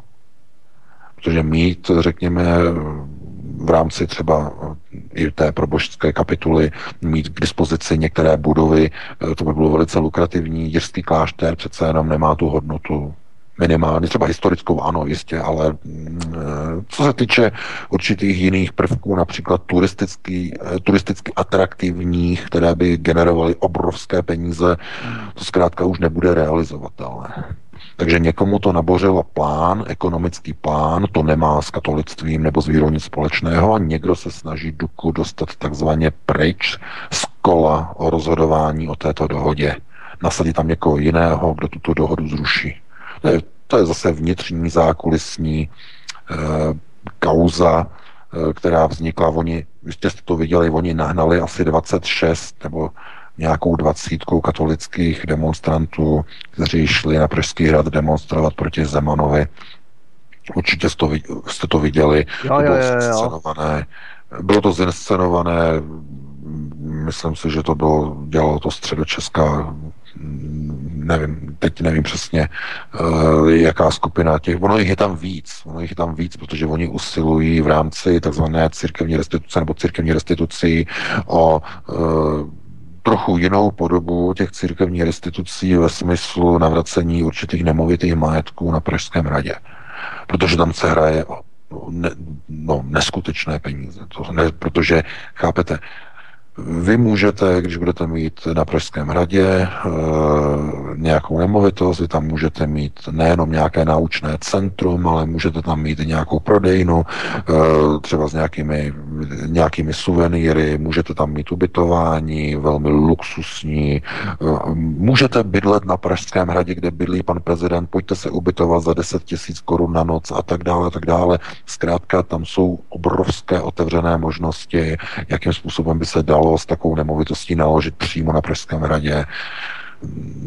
Miloš Zeman a pan Duka tomu jak si eh, vykopali příkop a něco takového se asi konat nebude. Proto uh, chtěli odstranit i Zemana a Zeman zůstal, takže teď je třeba teda místo Zemana odstranit Duku. Totiž v tom se angažuje je to mládež. Průhledné. Je, to, je to průhledné, je to strašně průhledné, pokud do toho trošku vidíte, máte informace, jak máme my, tak, tak, tak se musíte tomu smát, ale no, chápete. Takhle, takhle, kdyby to e, bylo vždycky jasné a průhledné, tak by to bylo pěkné, ale ne vždycky to tak je. Totiž eh, v tom se angažuje i mládež. Já dneska poslouchal Český rozhlas Plus pro a proti a tam byl pan Aleksandr Tomský, velmi eh, skvělý rétor a řečník, ale byla tam nějaká mladá Eh, já nevím, jestli Dorota, nebo jak to říci, eh, tak aby to nebylo příliš vulgární a to bylo hrozný, co ona tam prohlašovala o panu Dukovi, že je nacionalistický a že má nenávistné komentáře a že nechce pomáhat všem a různý takový úplně skutečně keci, že jsem opravdu žasnul, eh, co ten pan Aleksandr Tomský musel vydržet čelit těmto v podstatě argumentům. To je všechno jako přes kopírák. No. To je model Hmm? To je model převzatý ze Spojených států, těm lidem se říká, to se, se jim říká hecklers, heckleři. To jsou, to jsou najatí lidé, kteří mají v podstatě stropit skandál, uh, urážet, prostě nedávat, uh, útočit. Jo. Jo. Jsou, za to, jsou za to placení takzvaně výkonnostně. Jo, jsou hekleři. Mm-hmm. A ono to nebylo v České republice, ale uh, Pražská kavárna to nově zavedla. Eh, ve Spojených státech to má docela úspěch. Na volebních mítincích eh, jsou placeni hekleři, eh, prezident nebo kandidát má projev, najednou začne někdo řvát a vezme si megafon a něco začne vykřikovat, oni ho potom vyvedou, ale má to efekt na televizi, všichni to slyší, vyslyší to 30 milionů diváků, má to efekt a má to vliv potom na preference. Mm, no, že to byl seriózní pořad, to byl seriózní pořad, jo, o to jde, že to byl seriózní, oni tyhle ty heklery pouštějí už jakoby na seriózní platformu. To je to nejhorší. Ano, přesně tak, přesně tak, přesně tak. I když ne, ne ty vulgární, ale... Ano, ano, ano. Jako to oni ani nemůžou, ale řekněme ty velmi agresivní heklery, mimochodem mezi jedni, nebo profesionální heklerkou tady nebo dneska už ne, ale z minulosti levicovou heklerkou je Aneta Kahan, šéfka mm-hmm. cenzorního úřadu. Mm-hmm. Jo, z historie. Ona dělala ty demonstrace a dělala, křičela, vykřikovala, takže ona taky, ona má taky tady ty zkušenosti. Tak, máme telefon. Tom zatím ne, ale máme tady dotaz. Hm, jo, tak ano, super. Nelžu, ale... My to vždycky vyvoláme, ten telefon. tak, výborně. Svobodný vysílač, dobrý večer. Dobrý večer, tady o tom mám Zlínský. Dobrý večer. Dobrý večer. Můžu nebo? Ano. Ano, ano, povídejte. Dobrý večer, tady o tom mám Zlínský. Hm, prosím vás, poslouchám vás, je to s řadou myšlen, myšlenek souhlasím a tweetuji to, ale nezdílím názor, že eh, mm, indoktrinace eh, ve školství, že zaviní to, co se tady rysuje, to znamená, že ti mladí lidi jsou tím silně ovlivněni. O čem mluvím? Mluvím o tom, že já jsem učil 15 let ve škole, na střední škole. Bavím se o středním školství. A nastoupil jsem v roce 89, tedy dva měsíce před revolucí a nespomínám si za 15 let, že by eh, studenti měli tendence se bavit o politice. A stejně tak z druhé strany, když i by měli snahu se o něco takové bavit, tak učitelé jsou ovčí národ. A oni tam byly takové tendence, že učitelé se nechtěli o této věci bavit. Máme tady učivo, nemáme na to čas možná je občanská výchova nebo něco takového, ale v té občanské výchově taky se do toho ti učitelé nepustí. To znamená, co se týče střední škol, nevěřím tomu, že ti studenti nebo ti mladí lidi jsou ovlivněni těmi učiteli. Víte, kde je problém? Internet. Když tam pan Vítek vzpomněl tu Dorotu, tak ta Dorota to nemá ze školy, ona to má z internetu. A bohužel to už je druhá věc. To jsem chtěl jenom říct. Ano, děkujeme, pane Oto. Mějte se hezky. Tak jo, mějte se. Tak no, děkujeme Díky. za názor. Tak VK, povídej. No, tak to, eh, protože my máme velmi mnoho, eh, řekněme, čtenářů a čtenáře, které jsou, nebo kteří pracují jako učitelé a učitelky a máme bohužel informace úplně obrácené nebo diametrálně obrácené. Eh, pán říkal, že pracoval ve školství 15 let, někdy od konce 89. roku, myslím, že si vzpomínám. Tak, tak. Říkal to tak Vítku, ne? Ano, dva měsíce před 80. před revolucí. No, no, no, no. E, jako, jako takhle, 90. léta můžeme mluvit ještě někde okolo roku před vstupem do Evropské unie. 23, 2003. Tam totiž ještě nebyl vliv Evropské unie. Takže v době, kdy on učil, tam politika skutečně nehrála takovou roli, ale se vstupem do Evropské unie 2003 s napojením evropských fondů do eh, školního vzdělávání se všechno změnilo. Eh, tohleto, protože eh, kdokoliv dneska budete mluvit s jakoukoliv učitelkou, tak na to jsou přímo osnovy, školní osnovy, vzdělávání, multikulturalismus, nauka o jiných kulturách, o soužití s jinými etniky, no. jaké jsou rozdíly a tak dále. Na to jsou přímo už školní osnovy. Edison, že jo, Edison a tak. No, no, no, přesně tak. Výměné programy Erasmus, program Edison a tak dále. To znamená, za tu dobu kdy pán už tedy není ve školství, se opravdu hodně změnilo. Hlavně tedy po roce 2003, po vstupu České republiky do Evropské unie. Politizace, indoktrinace českého školství je, je katastrofální. Katastrofální. Zejména po roce 2010, za posledních 8 let. Protože tam začaly proudit norské fondy. Oni sice v, v nějaké podobě proudili předtím, ale v roce 2010 tam nastal přelom, eh, kdy začaly opravdu velké peníze proudit, proudit do norských fondů v České republice a také ze strukturálního programu EFS, Evropský sociální fond, který je hlavním garantem indoktrinace a takzvané inkluze eh, školství v České republice. Takže to, to je jenom, jenom souvislosti, které eh, průběh se mění, samozřejmě s časem se mění i školství a eh, to, co platilo v 90. letech, to už je dávno pryč, bohužel. Já bych jenom doplnil, ten hlubší Edison je v podstatě organizovaný samotným ministerstvem školství, jmenuje se to Jsme lidé jedné země. A to je multikulturní projekt, inkluzivní projekt. My jsme tu mluvili i o International Visitors Leadership a tam je kapitola školství a to je taky prostě, anebo snaživí učitýlci. Když pan o to řekl, že učitelé nechtějí tohle řešit, tak máme tu mnoho případů, já vyberu jenom několik. Třeba v září 2015 na Masarykově gymnáziu v Plzni přivítal prváky učitel Antonín Kolář v arabském oděvu a hovořil o toleranci a lidských právech.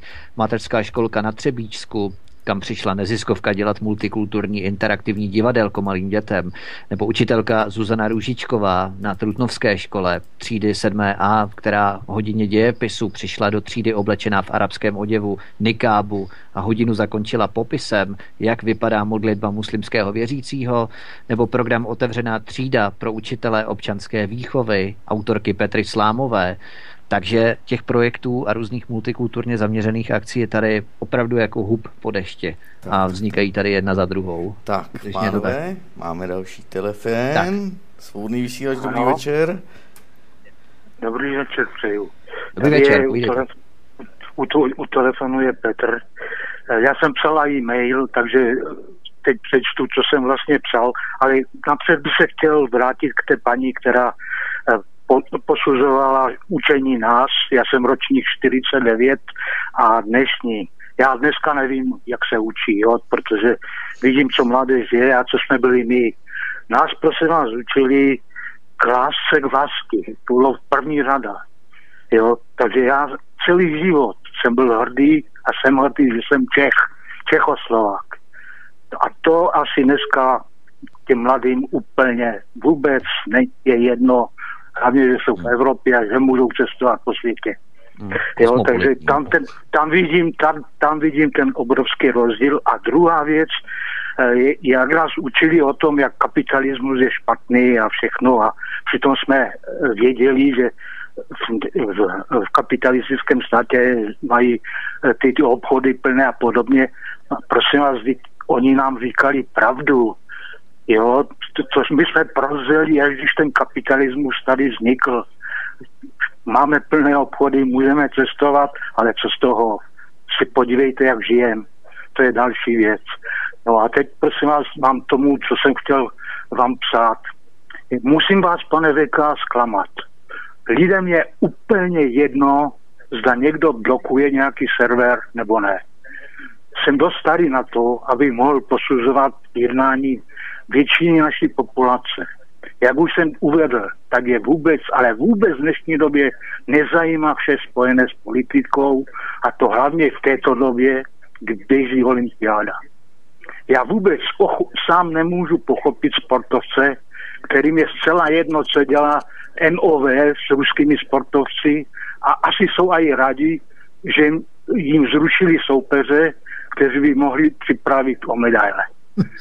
Teď se zase budeme divit, jak je pro společnost jednotná u nás, budou hokejisté bojovat o medaile, kdo není Čech, kdo neskáče není Čech a podobně, ale prosím vás, i kdybychom měli zlato, co se v této republice změní.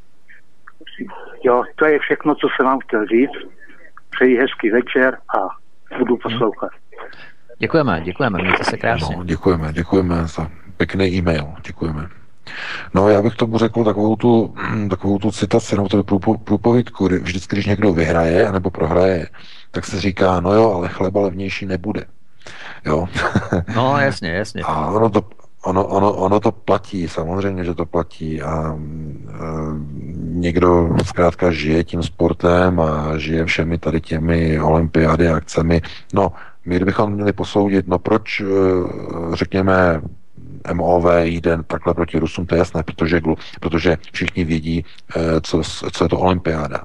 To je nejvyšší vrcholná globalistická akce, kde se demonstruje moc a síla národu bez použití zbraní.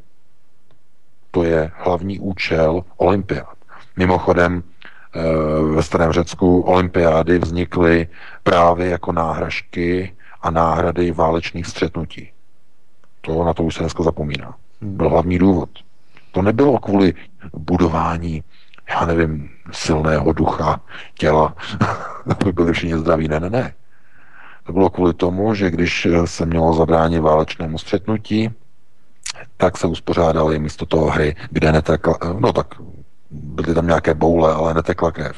A nikdo nepřišel uh, ke smrti a k úrazu. A, uh, to byly, většinou to byly ty menší spory, územní spory, kde vlastně byly ty největší vlastně válečníci a ty se vlastně utkali v těch sportovních disciplínách uh, v tom, řekněme, na, na, na, nebo na tom hřišti, na tom oválu, tam závodili tam byly různé, tam se závodilo na koních, eh, na těch povozech, na těch válečných vozech, potom to byly jenom normálně atletické hry, eh, to byl, myslím, zápas a další, ale zkrátka náhražka válečných střetnutí. No a co je to dneska olympiáda? No to je pokračování politiky na sportovní e, úrovni. To znamená proti Rusku, demonstrace síly ostatních proti tomu zlému Rusku, zablokování, eh, potom jako povolení, že pod bílou vlajkou a to je, to je poroba pod bílou vlajkou nebo pod vlajkou e, olympiády jako nezávislí sportovci, to je poroba, to je ostuda pro danou zemi. E, účelem bylo jakoby zesměšnit Rusko, že je slabé, zostudit ho. Politika. Takže někdo se dívá na medaile, Říká si, to je tak napínavé, tohle to, jestli tahle ta dostane zlatou medaili, nebo tamhle ten vyhraje e, někde nějakou soutěž, ale je to, je to politika, je to náhražka, je to náhražka válečných střetnutí a mm, tady tím způsobem my si na to musíme jako zvykat, protože e, konec konců všichni vědí, že když jsou někde zápasy mezi některými státy, tak jde doslova o život, o krk, a e, sport jako takový zkrátka neplní na těch vrcholných událostech, na těch vrcholných, e, řekněme, setkáních nebo střetnutích, jako je olympiáda, nehraje tu sportovní roli, kterou by měl, ale je to, je to nejvyšší zákulisní politika brutálního rozsahu. Výborně, tak. David volá. Tak, Davide, slyšíme se? Zdravím, dobrý večer, pánové, tady agent David, eh, dobrý večer, zdravím všechny pány i pana Veka. Dobrý večer. Eh, já jsem poslal e-mail, ale já to eh, řeknu, tam se pana Veka ohledně olympiády, tedy o, ohledně zbližování Severní a Jižní Koreji, tedy že kým poslal svoji sestru, že vlastně tam jsou náznaky, že by se mohlo něco změnit a na reakci USA, které mu se to asi nelíbí. Končím, poslouchám, děkuji. Dobře, díky. Ano, ano. Taky děkuji za dotaz. Eh, no, tak to už jsme mluvili, nebo jsme to nějak naznačovali minulý týden. Mm. Tam jde o to, že mm, pořád je to dokola. Američané potřebují války. Mluvili jsme o tom minulý týden. Protože americký průmysl je zbrojní průmysl, který stojí a padá s válkami Spojených států, různě rozpoutávanými a destabilizacemi, hlavně destabilizacemi rozpoutávanými po světě. A e, v dnešní době hlavním důvodem a hlavním argumentem pro americkou vládu a pro americký kongres navyšování zbrojního rozpočtu navzdory obrovskému mamutímu státnímu schodku a zadlužení tak jediným důvodem pro navyšování zbrojení je nejistota eh, v, eh, v prostoru eh, korejského poloostrova. Nejistota, že bude válka a možná jaderná. A na tomto základě kongres schválil zbrojní rozpočet. A tím ho obhájil před voliči. A voliči neřeknou ani popel. Protože všichni vidí v televizi, v amerických televizích, zlý Kim Jong-un má raketu. Na ní má balistickou střelu, ta přiletí nad New York a vybuchne a všechno, všechno zničí. A američané mm, na to mají reakci a hned řeknou, no je třeba modernizovat armádu, je třeba zbrojit. No ale jakým způsobem by šlo navyšovat zbrojení, kdyby najednou se sever a jejich nějakým způsobem diplomaticky mezi sebou urovnali, usmířili? No, došlo by ke stejným procesům jako v 90. letech za vlády Billa Clintona po pádu Sovětského svazu, kdy došlo k masivnímu drastickému sesekání zbrojní rozpočtu. Museli odejít e, do důchodu e, američtí generálové. Nebylo na jejich výplaty. Došlo k propouštění z armády. Úpadek. Takže uh, oni, proto oni museli honem rychle najít nového nepřítele, proti kterému budou zbrojit. No a vymysleli teroristy. Jenže teroristy a Al-Qaida, které vyrobili kvůli tomu, aby mohli zbrojit, protože už nebylo proti komu zbrojit, když padl Sovětský svaz, tak potřebovali nového nepřítele, tak vyrobili Al-Qaidu, vyrobili Usamu bin Ládina, proti kterému bojovali 10 nebo 12 let, ale potom už to také přestalo fungovat. A kdo musel přijít po, po dopadení Usamu bin, Ládin, eh, Usamu bin a po porážce eh, Al-Qaidy v Iráku? Kdo musel přijít? No nový nepřítel. No a kdo je tím novým nepřítelem? No Putinovo Rusko. A kdo bude další třeba za 20 let? No, bude to třeba Čína. Takže Spojené státy neustále hledají nepřítele, aby mohli zbrojit a ospravedlňovat před americkými daňovými poplatníky neustále každoroční obrovské mamutí a mamutí výdaje na zbrojení ve všech destabilizovaných zónách a válkách vyvolaných Američany po světě.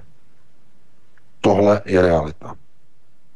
Proto každý člověk, který do tohoto jenom trochu vidí, tak usiluje o vystoupení České republiky ze struktur Severoatlantické aliance. A my, když se jenom díváme na jednotlivé politiky, tak musíme jenom zaplakat, protože mnozí to vůbec ještě nechápou. Jaká je forma a role Severoatlantické aliance? Udržení zbrojních rozpočtů Spojených států v chodu a tím pádem udržení amerického ekonomického rozvyklaného kolosu v chodu. To je celé.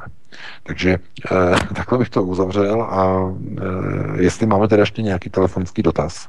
Až jsme z toho sfialověli.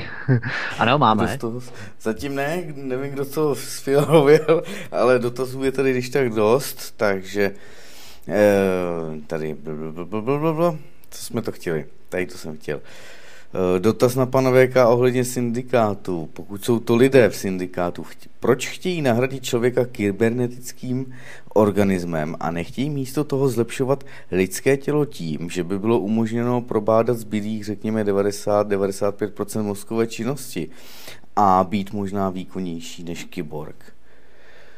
No. A, jo, takhle. E, ne, ne, ne, ne, ne. Tohle to Tohle je na strašně dlouhou diskuzi, protože jsou vlastně jenom tři směry, které teď budou vlastně sledovány ekonomicky světově, tři směry. Jeden je nahoru, jeden dolů a jeden je e, takzvaná singularita. E, to, co my v podstatě v tom vidíme, tak je problém s civilizací. Pokud se podíváte na to, co se děje, tak jde o boj o zdroje zdroje na planetě. A kdo dneska má jako jediná poslední země na světě nevyužité zdroje, které ještě nepatří žádnému soukromému majiteli? Ruská federace. Ve všech ostatních zemích už zdroje mají své soukromé majitele a protože mají soukromé majitele, už jsou dávno vypleněny. Proto zaznívají názory, že Rusko je tak velké, že nemá právo si nechávat veškeré zdroje zásob planety jenom pro sebe. Proto ty útoky proti Rusku a tak dále. Jenže, jenže problém je ještě někde úplně jinde. I kdyby se někdy stalo, že by Rusko se dostalo opět do vlivu jakéhosi, eh, řekněme, reminiscenčního postavení, jako bylo v 90. letech za Borise Jelcina, nějak by se to vrátilo zpátky a začalo by rozdávání ruských zdrojů, tak by to nestačilo k udržení civilizace. Proto se hledají zdroje, které ještě nikomu nepatří. A jaké jsou to zdroje? Na cizích planetárních tělesech. Proto všichni nejbohatší investoři na světě sypou peníze do firmy SpaceX Elona Muska. Všichni.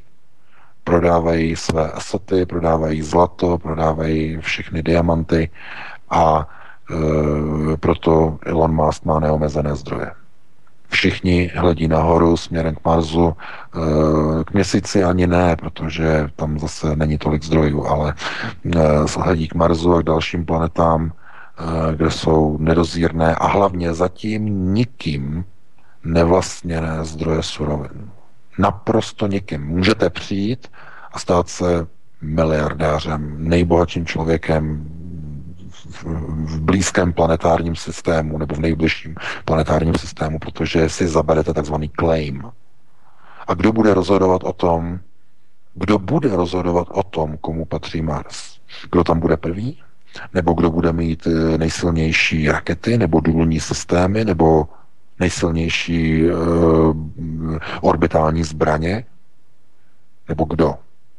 Nikdo neví, protože uh, tohleto tady ty eh, nebo interstellar treaties, jako mezihvězdné zákony nebo nějaké dohody, eh, tak ty nejsou nějak ustanoveny vůbec. Takže to jsou otázky nebo myšlenky, které vycházejí, z, řekněme, z pozdního středověku, z námořního práva. Konec konců byla na to diskuze, že bude zřejmě použito námořní právo, anglosaské námořní právo, že Území, které je obsazeno, patří tomu, kdo tam přistane první. kdo tam vybuduje nebo styčí první vlajku. Takže jako samozřejmě, že to může někdo říct, že to tak neplatí, že to bude jinak, že třeba tu planetu obsadí ten, kdo bude mít největší kanon, nebo nejdelší kanon, nebo nejrychlejší raketu nebo tam bude první, nebo bude na oběžné dráze první, nebo bude mít, já nevím, nejlepší technologii na výrobu kyslíku a tak dále. To jsou různé proměny, různé, různé, různé, řekněme, části mozaiky, které se teprve musí složit dohromady. Ale každopádně všichni investoři chtějí se dostat ke zdrojům, které jsou zdarma, které ještě nikým nejsou vlastněny. No a ty se nacházejí pouze na Marsu, nikde jinde. Proto hm, konec konců Pokud někdo chce investovat, investujte právě do dobývání Marsu.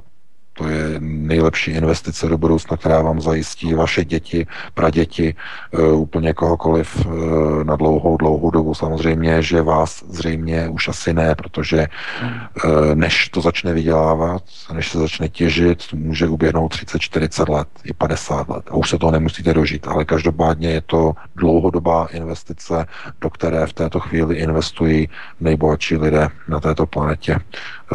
Proto podporují Ilona Maska. Takže já bych to ukončil, vidím, že už máme po 22. hodině. Ještě bych ti předal slovo, Vítku.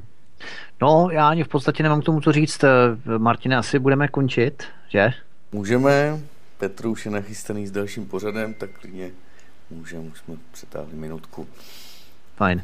Já bych jenom uh, závěrečné slovo, udělal bych si takové trošku promo. Uh, a protože tohle je opravdu potřeba, pozval bych vás, vážení posluchači, na pondělí 19. února od 19 hodin, kdy v hovorech u Klávosnice přivítám elitního policejního ostřelovače Petra Šikýře. Petr Šikýř eh, působil v útvaru rychlého nasazení, takzvané jednotce URNA, nebo speciální jednotce, která měla mimo jiné na starosti ochranu zahraničních vládních představitelů, kteří přijeli, naštívili Českou republiku. Třeba Petr se podílel na ochraně George Bushe staršího nebo bývalého papeže Jana Pavla II. a tak podobně v 90. letech ještě, tak eh, velmi poutavé, strhující vyprávění ohledně příběhu, protože on je v podstatě jediný člověk v České republice, který musel při ostré akci střílet na člověka aby vysvobodil, ruku, aby vysvobodil rukojmí. Takže jestli si chcete poslechnout, tak vás zveme v pondělí od 19 hodin na svobodném vysílači a já se zároveň s vámi rozloučím, Martine, vážení posluchači, čtenáři Aeronetu i s tebou VK, přeju dobrou noc, hezký víkend a těším se opět příští pátek od 19 hodin na další vysílání doufám neblokované. Já se budu také těšit, také vám přeji do studia. Krásnou dobrou noc všem posluchačům Svobodného vysílače CS a všem čtenářům CZ. Budu se těšit opět příští týden v pátek od 19 hodin, takže eh, do té doby naslyšenou. Děkujeme, naslyšenou, dobrou noc, i když vlastně Petr ještě hovorí při víně, takže Petr Sinek je nachystaný s dalším pořadem, jdeme na to.